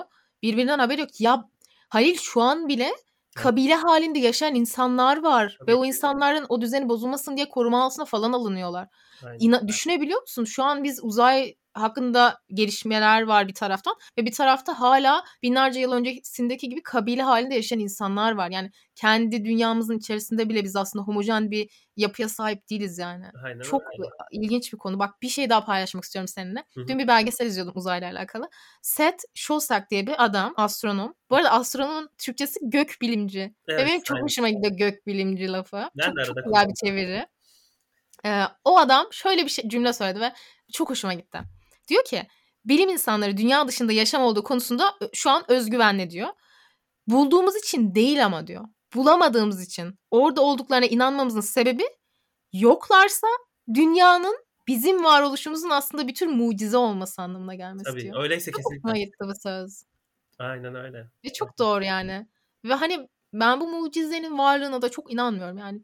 Evren bu kadar büyükken. Şey algısı var. Biz kendimizi özel bir yere koyma eğilimi çok var. Yani tarihten her zaman. Yani. Evrimde de bu şekilde zaten. İnsanların evrime inanmamasının sebebini ben kibre bağlıyorum açıkçası. Aynen. Yani dünyadaki her şey bu kadar birbiriyle mükemmel bağlantılıyken biz sadece e, daha iyi iletişim kurup kendi aramızda daha büyük gruplar oluşturabildiğimiz için diğer canlıları domine ettik. Ve bence bu bu büyük çoğunluğumuzun içerisinde evrime bakışında bir kibir oluşturuyor bence. Ki yakın zamana kadar mesela Sapiens'te de biraz bahsediyor. Yani böyle değildi bu işler yani. Biz en üstte değildik e, falan filan. Ama zeka tabii önemli bir etken olduğu için daha geç canlı olmuş. Öne çıktık yani bu şaşılacak bir şey olmaması lazım ama. Evet, ama yine de daha zeki olmamız, her şeyi asimile etmemiz anlamına gelmiyor ama kesinlikle. İşte bunu zaten yapabildiğimiz an biz kendi e, sonumuzu da getirmeyecek çözümü bence bulacağız ama yapamıyoruz bir şekilde bunu. Aynen. Ben biraz buraya Fermi paradoksundan falan bahsetmişim ama bilmiyorum var mı bahsetmeye gerek? Ee, yani ya şöyle astronomide de, de tabii ki kullanılıyor ama astronomide e, daha böyle şey olan Olber. Yani e, ne onunla ilgili hani ne söyleyebilirim bilemiyorum ama hani senin özellikle sormak istediğin daha spesifik bir şey varsa Fermi ile ilgili ya da. Yo, Fermi paradoksu sadece ne diyor? Aslında şöyle ee, uzaylıların. Hı-hı. Sen devam et lütfen. Şey aslında biraz ona giriş yapmış gibi oldum da hani hmm. o um, Drake, denk, Drake denklemini aslında bakarlarsa fer, özellikle Fermi paradoksuna Drake denklemiyle birlikte bakarlarsa aslında çok daha iyi olur. Hmm. Ya bunlar bir, hani şeyi de kaçırmamak lazım. Hem Drake denkleminden Fermi'de hem de e, bu tür şeylerde biraz e, işin içerisinde tahminler de var. Çünkü ben az, çok önce konuşmada şey demiştim ya işte bilinen evren kelimesi kullanılıyor artık. Çünkü ya çok çok büyük bir şeyin karşısındayız. Ee, o açıkçası hani o yüzden e, biraz hem Fermi paradoksunda hem aslında evrende yaşam var mı sorusunda e, bir noktadan sonra bir şeyler söylemek tabii ki mümkün ama e, öyle şey kalıyor. Tamam, bana sen bir şunu söyle. Sen bir birey olarak bilim adamı kimliğinin dışarısı dışında ne hissediyorsun bu konu hakkında? Ben açık açık söyledim mesela. Hı hı. Ya ben şunu diyorum ol, olduğunu ben de olduğuna inanmak istiyorum. Yani bu tabii ki inanmakla olacak bir şey değil ama bana göre de şey evet ya işin doğası gereği E, vardır. Ya ben çocuklara şöyle diyorum işte binlerce hediye kutusu var. Bir tanesini açtınız içinde hediye var. Ondan sonra iki üç kutu da açtınız boş. Bundan sonraki diğer tüm kutuların boş olduğunu söyleyebilir misiniz? Hayır. E, dünyada yaşam var e, ama işte güneş sisteminde yok. İşte bazı gezegenlerde yine bunu izlemeye rastlamadık. Ama şu an beş bin iki yüz yirmi yedi tane az önce baktım e, Google'dan. beş bin iki yüz yirmi yedi tane NASA'nın kaydettiği egzoplanet var. Yani beş bin hmm. dünya benzeri beş bin tane gezegen yani bir gerçekten. Şey. Değişim. Tabii olay şu. Biz diyelim gerçekten dünyaya aşırı benzer ve orada hayat olabileceğine inandığımız bize. Bir de bu arada şunu da bak fark ettim dün. Bir gezegende oksijen olmaması orada bir hayat olmadığı ben anlamına gerçekten gelir mi? Çünkü belki uzaylılar evet. oksijen sonu sonum yapmıyor. Ama biz şöyle bir şey yapıyoruz. Yani genel olarak aslında astronomi camiası. Ee, Adana'da da Ankara'da da bu arada öte gezegenler çalışılıyor ama tüm dünyada herkesin yaklaşımı şudur. Dünya benzeri gezegen diyorsak koşulları dünyaya benzer olsun diyoruz. İşte mesela kendi yıldızlarına çok yakın olursa Merkür gibi çok sıcak olur. E çok evet. sıcak olursa Uranüs Neptün gibi çok soğuk olur. Dolayısıyla belli bir uzaklıktaki gezegenleri dikkate alıyoruz. Hatta buna e, Habitable Zone diyorlar. Yaşanılabilir bölge diyorlar. Mesela bir, bir yıldız var. sekiz tane gezegen var. Çok yakın ve çok uzak olanları dikkate alınmıyor. Belli bir bölge alınıyor. Mesela diyelim ki çok zeki bir canlı var. Bir bilim insanı grubu var. Çok uzak bir gezegende ve Güneş'i buldular diyelim ki. Güneşin çevresinde hayat var mı diye baktıklarında onlar da bizim gibi böyle habitable zone, yaşanılabilir bölge e, olayına girmişlerse şöyle bir şey yapacaklar. Ya bu sistemde ya Venüs'te ya Dünya denen gezegende ya da Mars'ta hayat vardır varsa. Çünkü Merkür büyük ihtimalle çok sıcaktır. Gerçi Venüs'te çok sıcak ama orada sera etkisi başka nedenler var. İşte Uranüs Neptün çok soğuktur. Muhtemelen buralarda bir yerde hayat vardır. Ama dediğim gibi kimse tabii bunları görmüyor. Onlar da göremez. Çünkü zaten trilyon, ya bize en yakın yıldız kırk trilyon kilometre uzakta. kırk trilyon kilometre uzakta bir şey görmek ben... yok. Evet. Şunu anlamıyordum. Senle daha iyi anladım. Şu an aslında bizim yaptığımız araştırmaların çoğu kendi güneş sistemimizde içerisine geçerli. Evet. Kendi güneş sistemimiz dememiz de Samanyolu galak- galaksisi demek. Doğru mu? Güneş sistemi Samanyolu galaksisi içerisindeki trilyonlar, milyarlarca yıldızdan biri. Güneş sistemi. Bizim Samanyolu'nda bir sürü güneş sistemi var aslında. Aa, tamam. Evet, her bir yıldızı bir sistem gibi düşünebilirsin. iki yüz milyar tane yıldız sistemi var. Ya biz Samanyolu'nda hiçbir yer kaplamıyoruz. E, Samanyolu galaksisinde biz bir nokta kaplıyoruz. Biz derken tüm güneş sistemi Plüton'undan Merkür'üne, Güneş'inden kuyruklu yıldızlarına kadar hepsi bir nokta. O koca galaksi içerisinde iki yüz milyar noktadan biri. İnanılmaz. Carl Sagan'ın dediği gibi hani mavi soluk nokta gerçekten öyle. Evet ya. Ve böyle trilyonlarca galaksi var. Of, of müthiş bir şey. E, ve şey diyecektim. Dur bir bakayım. Uzaylılardan zaten konuştuk. Peki tamam. Bu yaşam falan deyince Mars'ta bir koloni mümkün mü sence? Yoksa Elon Musk... Ya ben biraz karamsarım. Şöyle, karamsar değilim. Aslında bu karamsarlık da bence gerçekçi olmak. Hani hakikaten şöyle bir olay var. Şimdi insanların o kadar teknolojiye rağmen Ay'a gitmesinin önünde bile sorunlar çok. Hani imkansız değil. Ya da Mars'a gitmek de yine aynı şekilde. Ya şimdi düşünün. Biz Güneş etrafında dolanıyoruz. Diğer sekiz, yedi gezegen de dünyaya birlikte sekiz gezegen de Güneş etrafında dolanıyor. E şimdi... Mars Güneş'in bir tarafında biz bir tarafındayız. Uygun bir zamana beklememiz lazım. İkimiz de aynı yerde olmayız. Yok işte giderken şu an bir grup Mars'a giderse en ihtimalle bu beş ay sürecek. en ihtimalle. E beş ay otuz tane Mars'a gün... gitmek. beş ay. Bir... Gerçekten. Yani en az şekilde beş ay sürüyor. E beş ay boyunca kapalı bir alanda otuz tane, beş tane, on tane insan ne yapacak? Psikolojik olarak sence zorlanmazlar mı? Peki peki uzay istasyonuna gittikleri zaman ne kadar durabiliyor ki bir insan? Ha, şöyle onu şöyle bir şey. Şimdi uzay istasyonuna gitmek çok zor değil. Çünkü hemen dünyanın hmm. birkaç yüz kilometre üstünde gitmek tahminen bir, bir saati geçmiyor. Gitmek değil. Orada mesela beş aydan fazla kalmıyorlar evet, mı? Evet. Kalıyorlar. Ama şimdi şöyle bir şey var. İnsanlar çıkıyor, altı ay bile kalıyorlar. Çıkıyor, uzay yürüyüşü yapıyor. Orada bir görevi var. Orada bir günlük hayat akışı var. Hı-hı. Kas kaybı, kemik erimesi yaşadıkları için sürekli evet. şey yapıyorlar. Spor yapıyorlar. Dünyadaki insanlarla görüntülü konuşuyorlar. Ee, bir sürü rutinleri var. Onların programı var, bir şey. Ki ona rağmen orada da bir sürü sorun oluyor ki. İnsanların vücudunda bir sürü değişim oluyor yani. Bir sürü. Uyum demek istediğin şu tabii. beş yani Türkiye'den birkaç kilometre ötedeki bir yere gitmekle beş ay ilerideki bir yere giderek bir de evet. oradan zaten iletişim kurmaya çalışmak anlık olarak herhalde imkansız gibi bir şey. Evet. Ya sen buradan yani tabii mesafe milyon on milyonlarca kilometre e, o hız o mesafe ya çok gecikme olur mesela bir görüntülü görüşmede. Bu, yani ki Mars'a inince de çok sorun var. Yani Mars yüzeyinde yürümek de mesela dünyanın çekim gücüne göre çok daha az. Yani biyolojik olarak, fizyolojik olarak, çevre koşulları olarak E, gıda anlamında e, psikolojik olarak çok fazla sorun var. Çok dış ortam, uzaydaki o zararlı ışınlar. Ay'a giden bir insan, e, uluslararası uzay istasyonuna giden bir insan güneşin zararlı ışınlarıyla kısmen karşılaşıyor. Evet karşılaşıyor ama Mars daha tehlikeli bir yer.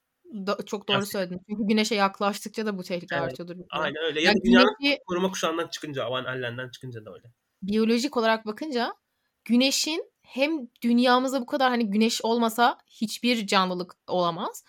Hem bu kadar hayat verirken hem de bu kadar aslında dünyanın dışarısındaki bu e, atmosfer dışına çıktığın zaman tehlikeli olması olayı çok garip ya. Evet. Çok müthiş ince bir denge yani. E, bir de şunu söyleyecektim bak bu bilgiyi yeni öğrendim. Çok garip geldi bana. Uluslararası Uzay İstasyonu deyince şimdi oraya gittiğin zaman sonra sonuçta dünyanın dışındasın, uzaydasın bir nevi. Şöyle bir şey varmış. Oraya götürülecek her şeyi koklayan uzmanlar varmış. Sebebi de şuymuş. Oraya ekstra kokan hiçbir şeyin götürülmesine izin verilmiyormuş. Sebebi de Uluslararası Uzay İstasyonu'nun içerisinde oksijen, hava, giriş çıkış olmadığı için uzay istasyonunun içi zaten normalde de berbat kokuyormuş. Çünkü insanlar orada yaşıyor, duş alıyor, ne kadar alabiliyor. Yaşayan bir şey varken orada zaten bir koku bilmem ne sorunu var. Ben bunu hiç daha önce düşünmemiştim ama bana çok ilginç geldi. Yani oksijen olayını biliyordum az çok da şey bilmiyordum ama bu böyle koklama olaylarını bilmiyordum evet. Ama tabii sıvı bir şey de götürmek sıkıntı falan. Her şey dondurulmuş yemekler falan haliyle. Ama mantıklı değil mi gerçekten? Evet çok mantıklı. Ve hani düşün hiç öyle bir yer olarak düşünmemiştim. Ya şurayı bir açayım da havalansın diyemiyorsun ki sonuçta. Oksijen de hani oksijen götürmek kokunun gitmesi anlamına da gelmiyor falan. Çok ilginç bir bilgi geldi bu bana. Dolayısıyla çok zor. O yüzden Mars'a gitmek de ya mesela bu anlattığın olay da insanların günlük hayat veya dünyadaki tüm alışkanlıklarının değişmesi demek. Mesela benim evet. Facebook'ta bir gruba eklemişlerdi. E, Mars'ta doğacak ilk bebek diye bir grup. E, ya düşün mesela Mars'ta doğacak ilk bebeğin karşılaşacağı şeyler, zorluklar, kemik gelişimi bilmem nesi. O kadar çok şey var ki. Dolayısıyla bu olabilir. Neden olmasın? Bir, bir gün Mars ikinci bir dünya olabilir ama bu çok öyle hadi bugün yaptık hadi elli sene sonra olacak bir şey değil yani. Çok çok. Halil belki de insanoğlu dünyada hatta belki dünyada bile başlamadı bizim e, yani nereden bileceksin sonuçta her şey tartışmaya evet. açık bir yerde. Belki bizim bile aslında ilk insan dediğimiz şey dünyada başlamadı. Başka bir gezegenden geldi belki nereden bileceksin. Çünkü sonuçta panspermia teorisi falan filan bir evet. sürü şey var. E, Görev Mars'ta başlıyordu galiba evet. Ne onu izliyor? Görev Mars diye bir film var. Orada da işte Mars'tan hayatın dünyaya taşındığına dair böyle bir vurgu var. İşte, evet. İlginç. Belki de öyledir. Belki sonuçta bazı bulgumsu şeyler var yani su varmış da Mars'ta hmm. kurumuş falan. Belki dünyaya geldi Mars'taki yaşam. Onu da bilemeyiz. Ama belki de şöyle olacak. Biz dünyayı artık gerçekten yaşanmaz bir yer yapacağız. Mars'a taşınacağız ve ileride e, insan evrimi Mars'a e, ayak uydurabilir şekilde olacak. Bunu bilemeyiz. Ama çünkü evrim bu şekilde işler yani. Evet, evet, senin yani. Nasıl hayatta kalabileceğine e, uyumlu şekilde. Tamam sana asıl bir sorum var. Hı hı. Ay'a gittik mi gerçekten? Gidildi ya bu çok açık bir şey yani. Ya mesela insanlar bunu çok soruyor. Ben diyorum ki yani Amerika'yı sevmeyebilir birisi. Ya senin bunu bu yüzden sormadığını biliyorum da. Ama mesela sırf Amerika'yı sevmediği için hani ya bu Rusların çıkardığı bir şey yani aslında. Çünkü Soğuk Savaş'ta e, Ruslar gerçekten çok öndeydi. o süreci bir savaşa dönüştürmüşlerdi. İşte uzaya giden ilk köpek Ruslar gönderdi. İlk kadın yine Ruslardan. İlk insan Ruslardan. İşte e, ilk Ay'a bir araç göndermek Ruslardan. Böyle böyle. Amerika hep bir adım geriden geliyordu sürekli ama. Dolayısıyla dediler ki öyle bir şey yapmalıyız ki. Belki burada çok da bilimsel bir kaygı yoktu ama biz bu yarışta öne geçmeliyiz dediler. E, ve bunun da yolu e, yani yeni hedefte Ay'a insan göndermekti ve gittiler gerçekten. Şimdi mesela insanların iddiaları var. Diyor ki ya kardeşim diyor Mars e, pardon Ay'da diyor atmosfer yok. Evet yok. Diyor ki bir tane fotoğraf çektiğinde diyor işte çekilmiş ya fotoğraflar. Arkada bir sürü yıldız olmalı diyor. Ben de diyorum ki senin elinde son model bir telefon var. Tut gökyüzüne bakayım kaç tane yıldız görebiliyorsun yani. Ya bunu algılayabilecek bir kamera zaten zor. Bir de şöyle bir şey var. Mesela NASA'nın şimdi yeni fotoğraflarına bakın ama Ay'la ilgili başka fotoğraf. Hala arkada yıldızlar yok. elli sene altmış senedir NASA bunu unutuyor olabilir mi? Hani komple yapıyorsa elli seneden sonra yıldız koymayı unutuyor olabilir mi ya? Bir de şöyle bir soru var. Soru doğuruyor bu. Ay'a gittiysek Ay'a niye bir daha gitmiyoruz? E çünkü bir kere şeyle gittik hani bir hani soğuk savaş uğruna gidildi. Bu bir. İkincisi bu ucuz bir şey değil ki. Yani senin her gün yapabileceğin bir şey değil. Yani Türkiye'de or- çok ortalamanın altında bir geliri olan bir insan her gün ev alamaması gibi bir şey bu yani. Ki Ay'a gitmek tabii ki çok daha zor. Dolayısıyla yani bir kere bu e, her gün yapabileceğin hadi ve insanlı bir misyondan bahsediyorsun. Yani insanlı misyonlar her zaman on kere yirmi kere düşünülmesi, uzun yıllar düşünülmesi gereken şeyler. E, Üçüncüsü kimse aa NASA al istediğini yap demiyor. NASA'nın da bir bütçesi var. Başka uzay ajanslarının da bir bütçesi var. Ve bu insanlar bunları doğru şeylere kanalize etmek zorundalar. Ve çok çok pahalı işlerden bahsediyoruz. Ay'a tekrar gidilecek. Gidiliyor. Hatta ilk adımlar atıldı. Artemis projesi. Gerçekten mi? Evet. Artemis'i araştırabilirler insanlar. Artemis projesi Ay'a dönüş projesidir. Ee, gidilecek. Hatta sanırım bir tam emin değilim. Şimdi yanlış bilgi olmasın ama kadın astronotlar daha ön planda olacak gibi böyle bir şeyler de duymuştum. Ama böyle bir şey var. E, mesela insanlar diyor ki Ay'da neden bayrak dalgalanmıyor? E, Ay'da atmosfer yok, dalgalanmaz. Ama diyor dalgalanıyormuş gibi görünüyor. E ben de dedim ki yani içine kırmızı tel geçirmişler. Yani bir bez poşet şeklinde bir bayrak düşünün. Ağzını açıyorlar. İçine kırmızı tel geçiriyorlar ki dalgalanıyormuş gibi görünsün. Diyor ki bak Ay'da rüzgar yok ama dalgalanıyor. Demek ki bu Hollywood'da çekilmiş falan diyor millet. E, yani böyle şeyler var. Bak sana bir şey söyleyeceğim. Ee, şey bunun şey kişisel görüşümle bir bağlantısı yok tabii ki bu sorularım. Eee Şöyle bir program izliyordum. Yalın Alpay'la Okan Bayülgen'in yaptığı çok güzel bir program var e, YouTube'da. Avantgarde sanırım ismi unuttum şu an. E, orada konuşuyorlarken Okan Bayülgen bir şey söyledi. Ve ben e, Allah Allah falan oldum böyle. Söylediği şey şuydu. Yalın Alpay diyor ki ya biliyorsunuz sonuçta Ay'a gidildi falan diye anlatıyor böyle. Okan Bayülgen diyor ki direkt hayır gidilmedi yapıyor böyle. Orada bir çıkış yapıyor. Hayır gidilmedi diyor ve sebebini şöyle açıklıyor. Diyor ki soğuk savaş zamanı, aynı senin anlattığın olay olduğu için anlatıyorum. Soğuk za- savaş zamanı diyor. Ruslar hani gerçekten e, Amerikalılardan çok öndeydi diyor. Ve Amerikalılar da diyor Rusları bir şekilde geçmemiz lazım diye düşünerek ama onları da aynı zamanda böyle dumura uğratıp hani bunlar bunu nasıl yaptı dedirtecek bir şey ortaya koymaları gerekiyordu. Ve gitmedikleri halde gitmiş gibi kendilerini gösterip Ruslara kafayı yedirttiler diyor özetle. Bu Rusların iddiası zaten de. Bunu Ruslar ortaya çıkardı ama artık Ruslar bile inanmıyor. Öyle mi? Gitmediklerine. Bir şey diyeceğim. Ruslar sonradan Ay'a insan gönderdi değil mi? Yuri Gagarin mi gitti? Yuri Gagarin uzaya gitti ama evet sonra başka insanlar Ay'da yürüdüler ama Yuri Gagarin... Yani Ruslar da Ay'da yürüdü. Evet. İlk e, şöyle söyleyeyim. İlk giden Yuri Gagarin dünyanın yörüngesinde bir tur attı mı birkaç sürat değil ama Ay'a tabii ki onlara sonra devamında. Ama şöyle bir şey var. Çünkü onların niye fotoğrafını hiç görmüyoruz? Ya şöyle bir şey var. Mesela Apollo on üçte mesela Amerika'da Ay'a um, Apollo on bir ile ilk gitti. Ayak basan ilk insanlar e, on bir ile bastılar ama mesela on üçte ayak basamadılar. Hani şimdi her şey mükemmel gidecek evet. diye bir şey de yok. Etrafında dolanıp geri geldiler mesela çok acı. Ben işte Rusların insanlı şeyi ondan sonra Ay'da kaç kişi girmiş diye ya sayı tam bilmiyorum ama on altı kişi falan diye öyle bir onun üzerinde bir insan içerisinde Rusların olduğu bir sayı var. E, fotoğraf ya şöyle mesela Edwin Aldrin'in fotoğrafı da hani Edwin Aldrin de çok bilmiyor. Mesela hep şey sorulur ya eee uzaya şey Ay'a ayak basan ikinci insan bir dönem böyle sorulur da kimse bilmez. Hmm. E çünkü ya bu işler kim yani ilkler öyledir yani. Edwin Aldrin, Neil Armstrong bastı ve herkes Neil Armstrong'u biliyor. İki, yani o ekipte o arkadaşı ondan birkaç dakika sonra ayak bas, ayak basan insan bile bilinmeyebiliyor yani. Evet, ya da şey onların ilk neler söyledikleri falan çok sorulur. Evet. Yani ikinci insanın söylediği ilk şey falan böyle sorular oluyor. İlginç şeyler. Peki biraz şeyden bahsetsene mesela kara delikler. Bu, bu da insan insanlara sordum hani ne bilmek istersiniz? Uzayda yaşam ve kara delikler çok fazla söylendi. Kara delikler hakkında yani nasıl düşünebiliriz bunları? Bana biraz şey gibi geliyor uzayın giderleri gibi. Gibi evet. E, ya bir kere yine çok şey bilmiyoruz. Çünkü biz her şey, yani bir astronom için mesela bir biyolog, işte bir başka bir bilim insanı, insan o uğraştığı şey neyse onu dünyada gözlüyor. Elinde laboratuvar, işte örnek alıyor, bir şey yapıyor. Ama astronomun şöyle bir şeyi var genel anlamda. Biz bizim elimize sadece o cisimden ışık geliyor. Yani ben tüm işimi ışıkla yapıyorum. X ışın olabilir, normal ışık olabilir ama elimde başka bir güneşten gideyim bir parça alayım, inceleyeyim, karadelikten bir kaşık alıp içerisine bakayım diye bir şey yok maalesef. Dolayısıyla ondan gelen ışık benim için hayati ve neredeyse neredeyse tek bilgi kaynağım. Ama karadelikte şöyle bir şey oluyor. Şimdi tüm cisimler ışık yayar, ben o ışığı alırım, incelerim, içerisine bakarım falan. Karadeliğin şöyle bir olayı var, ışık yaymıyor. Hatta belli bir yakınlıkta geçen ışığı da yutuyor, emiyor, neyse. Dolayısıyla o yüzden ben karadelik hakkında fikir sahibi olamıyorum. Bir şey göremediğim için. Karadelikler nasıl oluşuyor? Büyük yıldızlar, güneşten e, katlarca kez büyük olan yıldızlar, en az sekiz katlı yanılmıyorsam. Yıldızlar ölürken süpernova patlaması geçirirler. Güneş bunu yapamayacak. O öldükten sonra kalan çekirdek, patladıktan sonra kalan merkezdeki çekirdek kendi üzerine çöküyor ve inanılmaz sıkışıyor ve böyle çok yoğun bir yapı oluşuyor. Bu kara delik oluyor aslında. Ama ben bu yapıyı işte dediğim gibi sadece şunu biliyorum. Çok çok çok fazla büyük bir kitlenin çok çok çok küçük bir yere sıkıştırılmış hali aslında bu. Kara delik dediğim şey bu. Dolayısıyla hep derler böyle gör, görülmüş olabilir. Ya işte kara delikten bir çay kaşığı alsam bilmem kaç bin ton yapar falan. O bir çay kaşığı bile. E çünkü çok çok büyük. Ya dünya mesela dünya kara delik olsaydı ne olurdu? Tüm dünya gezegenini, koskoca okyanuslar, kıtalar, ülkeler, her şeyi ceviz kabuğuna, bir tenis topuna sığdırırsan, bir tenis topu kadar bir yere sıkıştırırsan dünya kara delik oluyor. Ama düşün bu kadar şey bir tenis topuna sıkıştır. Dünyanın ne kadar yoğun olacağını hayal et. Dolayısıyla şey, e, kara delikler çok yoğun yapılar. Ee, ve ben ondan ışık alamıyorum. Bu kadar yoğun bir yapıdan da ışık kaçamıyor zaten. Göremiyorum.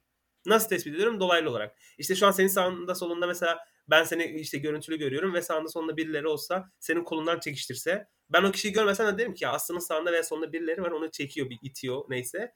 Öyle algılayabilirim dolaylı olarak. O kişiyi öyle tanıyabilirim. Kara delikleri de dolaylı yollardan bulabiliyoruz diyeyim ben. Yani kara deliklerin yutmaya çalıştığı şeylerden onların varlığını Yutmaya görüyoruz. çalıştığı, yutaması bile etkilediği şeylerden anlayabiliyoruz. Başka birkaç yöntem daha var. Böyle. Zaten şey çok olay oldu ya, kara deliğin ilk fotoğrafı. Evet. Onun da olayı şuydu, kara deliğin durduk yere fotoğrafını çekemezsin. Aynen, Ama öyle. Kara delik anladığım kadarıyla, sen yanlışsam düzelt, arkasından gelen ışık kaynağını kestiği için kara evet. deliğin fotoğrafı çekilebildi. Yani evet, güneş hem de çevresindeki başka maddeler, işte yıldızlar, işte ölmek üzere maddesini kaybeden yıldızlar, aynen öyle. Bu etkilerle yine dolaylı yolda oluyor aslında. Ya, tabii dolaylı yani. Ee, ama evet çok ilginç mesela kara delikler nereye çıkıyor, nereye gidiyor?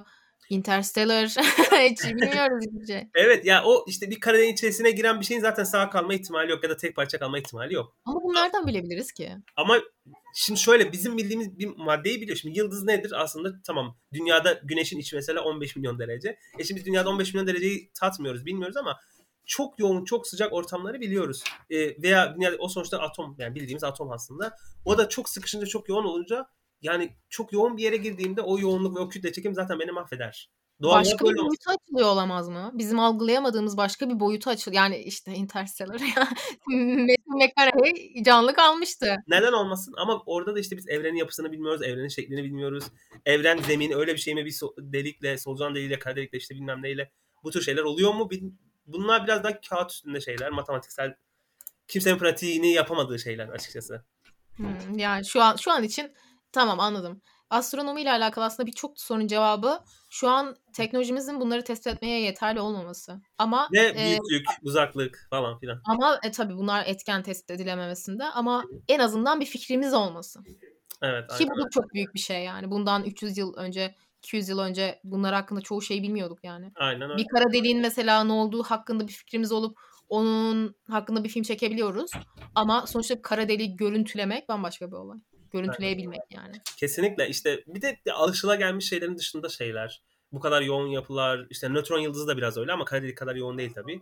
Ya bu tür şeyler işte biraz şey yapıyor, düşündürüyor ve hani yeni şeyler, yeni deneyimler, tecrübeler. Ya insanın anlaması, alışılagelmiş yöntemlere geçmek lazım. Bir de hep şu sorun var. Biz fizik yasalarını biliyoruz ama bu fizik yasaları acaba buralarda geçerli mi, değil mi? Evet. Çok yani biz şu an dünya için geçerli olan fizik yasalarını biliyoruz ama bir de evren için geçerli olan fizik Bilmediğimiz yasaları var. Evet. Aynen. Yani öyle. Sonuçta hani e, bu Newton'un açıkladığı işte göreliliktir, şudur budur falan. Bunlar ilginç şeyler yani. Bunlar evet ve hani gerçekten uç şeyler en azından şimdilik. Dolayısıyla mesela işte Einstein bir söz var diyor. İşte matematikçiler diyor benim kuramlarıma, göreliliğe, özel göreliliğe el attıktan sonra ben bile tanıyamadım diyor. Çünkü ya. Gerçekten işler öyle yani. Zor. Birazcık. Bayağı zor. Bir de şey, şu ana kadar alışılagelmişin şeyine yeni bir açıklama getiriyorsun. Bambaşka boyutlarda. Dolayısıyla e, böyle durumlar var yani evreni anlamadığına. Çünkü bazı şeyler uyuşmuyor. Onun için yeni bir açıklama getirmen lazım. O da bilimsel olmak zorunda. Şu ana kadarkileri uyuşmak zorunda falan filan. Evet doğru. Bir de şu an hani atıyorum teoriye dönüşmüş bir şeyi senin bilgini de bir şekilde doğrulaması gerekiyor gibi bir şey evet, oluyor. Aynen. Ve bulduklarının aksini e, hani yanlış buldum diye kabul ediyorsun bir şekilde. Kesinlikle. İlginç şeyler. Sana bir sorum daha var. Evrenin simülasyon olması konusunda ne düşünüyorsun? Belki evren gerçekten mükemmel matematiğe sahip bir simülasyondur. Ya ben böyle evrende bizden başka akıllı canlılar olması ve bu konu bu konuda mesela bu tür şeylerde biraz tabii insan kendi sağduyusuyla biraz yanıt vermek zorunda. Bu evrende bizim dışımızda hayat varlığı bana biraz daha şey gibi geliyor. Daha gerçekçi geliyor. Ama bu simülasyon bir özgür irade demiştin ya biraz hani ya işte özgür iradenin olmadığını ya da belki sınırlı olur. Ben de evet yani insan o kadar çok şeyden etkileniyor ki dünya koşullarında bile. Ama simülasyonda mıyız? Yani gerçekten çok zor bir soru bir kere ama hani olmadığımızı düşünüyorum. ben ben e, olabilme ihtimalimizin çok yüksek olduğunu düşünüyorum. Evet. Karşı taraftayım diyebilirim. E, bunun matematiksel olarak da bazı ispatları var ve makaleler falan da var bu konuyla alakalı. Yani simülasyonda olmamızın yüksek bir ihtimal olduğuyla alakalı. E, ve ben hep hep böyle düşünüyordum yani yaptığım araştırmalar sonucunda. Sonra geçen gün şey biliyorsundur zaten. Carl Sagan'dan sonra e, o da çok meşhur oldu. Neil deGrasse Tyson'ın e, bir açıklamasını dinliyordum. O da bir kitaptan dinlemiş. E, dinlemiş, okumuş. E, ve şöyle diyor, tamam mı? Çok mantıklı. Ve o artık şey böyle benim bu konuda kafam karışıktı. Ama bunu okudum ve biraz daha böyle geceleri artık daha rahat uyuyorum falan diyor adam yani simülasyon konusunda. Olay şu şimdi. Biz şu an, umarım anlatabilirim. E, biz şu an bir simülasyon yaratmadık kendimiz değil mi? Hı. Sonra yapılan şeyler sonuçta bir evren simülasyonu evet. Yaratmak için yapılıyor. Yani evet, bir açıdan evet. Bir açıdan evet. Çünkü biz Big Bang'e inanıyorsak hı hı. eğer Big Bang'in küçük boyutlu bir versiyonu yapabilirsek orada bir evren oluşturabileceğiz anlamına hı hı. geliyor bu. CERN'ün olayı bu. Evet, ve evet. CERN'de e, şu an bunu başaramadık yani. Yıl iki bin yirmi iki ve biz bunu bildiğimiz kadarıyla başaramadık. Şimdi biz bunu yapamadıysak bu şu anlama geliyor. Ya biz simülasyon oluşturmaya çalışan ilk akıllı varlıklarız ya da biz oluşmuş simülasyonun devam eden ve şu anda yeni simülasyonu oluşturacak olan son şeyiz. Son akıllı canlılarız. Anladın mı? Anladım. Çok iyi anladım. Çok mantıklı değil mi? Ya evet evet çok mantıklı. Ben niye şeyi söyleyeyim ya. Bunlar buraya kadar okey. Ama şöyle acaba biz, biz diyelim ki biz bir simülasyonuz. Simülasyonu da başka birileri oluşturdu haliyle bizi yani bu şeyi. E, ya da birileri daha böyle çok zeki bir grup neyse artık o yönetiyor. Bak diyelim. Bizim tanrı dediğimiz şey o kavramı bir kere çok açık. Yani çok yoruma açık bir şekilde. Evet. Ve bizim tanrı dediğimiz varlık ya da varlıklar gerçekten bizi yaratanlar olabilir yani. Evet tabii ki. İhtimal dahilinde. Sadece yani çok felsefe yapılacak bir konu da. evet ben, inan, ben niye bana çok gerçekçi gelmediğini söyleyeyim. Ben hala şunu evet. görüyorum. Tamam birçok etken var ama hala e, olaylar kişisel hayatımızda, toplumsal hayatta, orada burada e, hayatın akışında hala bizim müdahalelerimizle aslında bir şekilde şekilleniyor. Hani ben tamam benim iradem dışında çok olay gerçekleşiyor ama bunu da yine başka iradesi olan benim gibi birisinin yaptığı için. İşte ben gittim sınava yetişemedim. Niye? Çünkü hoca sınavı o saate koydu. Sabah trafik vardı. Çok insan trafikteydi. Yetişemedim. Bu olan olaylar yani oraya yetişemem olayı benim için negatif bir şekilde gerçekleşmesinde başka benim gibi bir sürü insanın bir şekilde iradesi, kuralı bir şeyi var diye oluyor. Ee, bir üst akıl tırnak içinde söyleyeyim. Böyle bir yönlendirmeyi göremiyorum. E bir de yani bilimsel kafası öyle çalışıyor. Yani bir, illa bir böyle bir somut olmasa bile yani akla ve mantığa uygun. Aa evet ya tamam diyeceği bir şey. Ya yer çekimi kadar zaman... şey istiyorum böyle hani. Yer çekimi kadar hissedebilir bir şey istiyorum. Ya aslında sen bir simülasyonda olma hissini ötelemek istiyorsun. Yani bunu kabul etmek istemiyorsun anladığım kadarıyla. yani... ee, bak bir dakika anlamadığım şey şu. Ee, sen şöyle mi düşünüyorsun? Bir simülasyondaysak bizi o simülasyonu yaratanlar hala kontrol ediyor ve bir şeyleri etkilediğini mi düşünüyorsun? Şey edem, etmiyor diyorum. Etmediği için yoklar diyorum. Bir şekilde o kontrolü hissederdik diyorum ben. Ha anladım. Tamam, tamam. Ee, açıkçası dinlerle de mesela bağdaşan bir konu. Belki de şöyle etik bir karar aldılar. Biz bu simülasyonu yaratacağız ve hiçbir şekilde müdahale etmeyeceğiz. Onları gözlemleyeceğiz. Bakalım kendi başlarına başına bıraktığımız zaman bunlar ne yapıyor? Evet ama belki yani belki bu bir şekilde kötülük problemini bile açıklıyor olabilir yani. Evet ya işte şöyle bir şey var. Bu olay yani kontrol edilmiyor oluşumuzun iki tane nedeni olabilir. Bir dediğin gibi böyle bir karar almışlardır ya da yoklardır ama ikisi de şu an evet, evet. eşit derecede şey oluyor. O yüzden. Tabii, tabii ki. Bu arada benim bu söylediğim şekilde Neil deGrasse Tyson aslında bir tık daha o evrenin simülasyon olmadığı konusunda ikna olmuş gibi gelmişti bana yani. Hmm. Onu da belirtmek isterim tabii. Ama ben daha komplo teorilerine inanmaya müsait bir insan olduğum için belki bu şekilde inanıyorum. Hepimizin doğası böyle gerçekten. Yani bu astrolojide de öyle, elli birinci bölgede her şeyde biraz daha yatkınız yani. Neden bilmiyorum. Bu psikolojik, zihinsel bir açıklaması vardır ama yatkınız gerçekten, inanın. Sana elli birinci bölgeyi sormayacağım ama sana astrolojiyi soracağım son kez. Astroloji nedir? Senin bir astronom, astronomiden orada gelen... Orada yavaşladın. Astronom. Yani... biliyorum tabii ki de. Yok yok, vurgulamak istedim. Senin bir astronomdan gelen insan, astronomiden gelen insan ol, olan biri olarak hani astrolojiye bakış açınız nasıl sizin camiada? Ya bazen herkes karşı tabii ki haliyle yani. Bunun bir kahve falından e, işte bir nazar boncuğuna yapılan muameleden farksız olmadığını herkes öyle bakıyor olaya. Ama bir grup meslektaş gerçekten çok sertler. O kadarına gerek yok. İnsanlar inanabilirler. Yani herkesin bir konuda uzman olmasına gerek yok. Bu işin arka planını çok bilmesi, bilmeyebilir ya da. Ee, ben o kadar sert bakmıyorum tabii ki. Yani benim arkadaşlarımdan vardır yani. Takipleştiğim, hatta böyle yazarlar arada ufak şeyler olur ama çok vardır. Hatta benim ta- benimle takipleştiğim üç dört tane astrolog bile var yani. Arkadaşım bir şekilde tanıdım, sonra astrolog olduğunu fark ettim. Böyle oldu yani. Ee, olay şu aslında. Şimdi çok basit anlatmaya çalışacağım. Şimdi bugün Güneş doğdu ve battı. Ben dünyadan Güneş'i izlediğimi varsayalım. Ne oldu? Güneş dünya üzerinde bir yol çizdi gökyüzünde, değil mi? Bu bir iz yani. İşte D noktasından, doğu noktasından B noktası, batı noktasına kadar bir yol. Bu Güneş'in izlediği bir yol ama gerçekte aslında öyle bir yol yok. Ben dünyadan bakınca öyle algılıyorum. Sanki Güneş benim gökyüzümde bir yay çiziyormuş gibi. Neyse. Bunun bir de bir yıllık hareketi var. Bu günlük hareket. Bir de bir yıllık hareketi var. Şimdi şunu fark ettik. Fark etmedik aslında, zaten öyle. Güneş yıl boyunca bir gökyüzünde yaylar çiziyor, hareketler yapıyor ve bu yaptığı, izlediği yolların arkasında takım yıldızları kalıyor. Neden kalıyor? Çünkü zaten biz gökyüzünü, tüm gökyüzünü, hem güney yarımküre hem kuzey yarımküreyi, takım bir sürü yıldız var ve atalarımız halbuki bu yıldızların birbiriyle hiçbir alakası yokken bunlardan şekiller çizmişler ve bunlara takım yıldızı demişiz. Gerçekten mesela Orion, işte kraliçe takım yıldızı, W, kraliçenin tacına benzer. O takım yıldızındaki o yıldızlar normalde birbiriyle alakasız şeyler. Bir, çok çoğu birbirinden farklı uzaklıkta. Ama biz yan yana görüp bir şekilde benzetmişiz. Neyse. Peki bu iz bunun böyle olmadığını bildik tarihsel. Sonra dedik ki ya bir dakika, bu şekilleri yine kullanalım. Çünkü bize referans oluyor bunlar. Mesela ben evinin adresini sorsam mutlaka şunun yanında, bu sokakta diyeceksin. E ben de gökyüzüne bir şey tarif ederken takım yıldızlarını kullanabilirim. O yüzden astronomlar takım yıldızlarını kullanıyor. Gerçekte olmamalarına rağmen. Buradan bakınca öyle görmeye rağmen.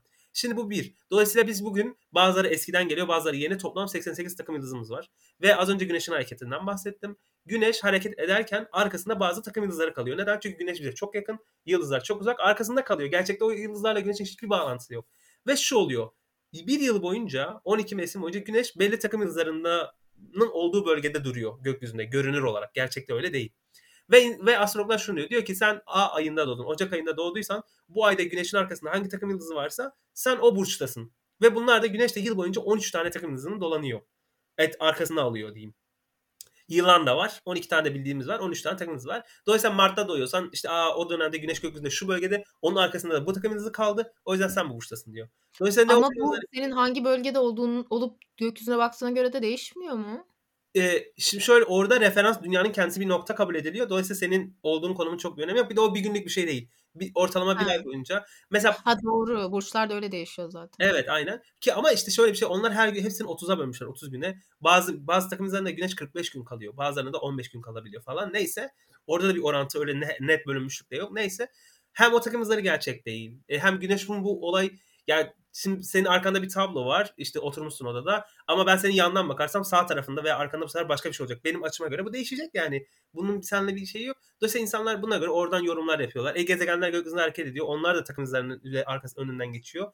Geçiyormuş gibi görünüyor. Buna göre yorumlar yapılıyor. Biz de diyoruz ki ya bunun hiçbir bilimsel açıklaması yok. O takım yıldızları gerçek değil. O yıldızlar birbiriyle alakaları yok.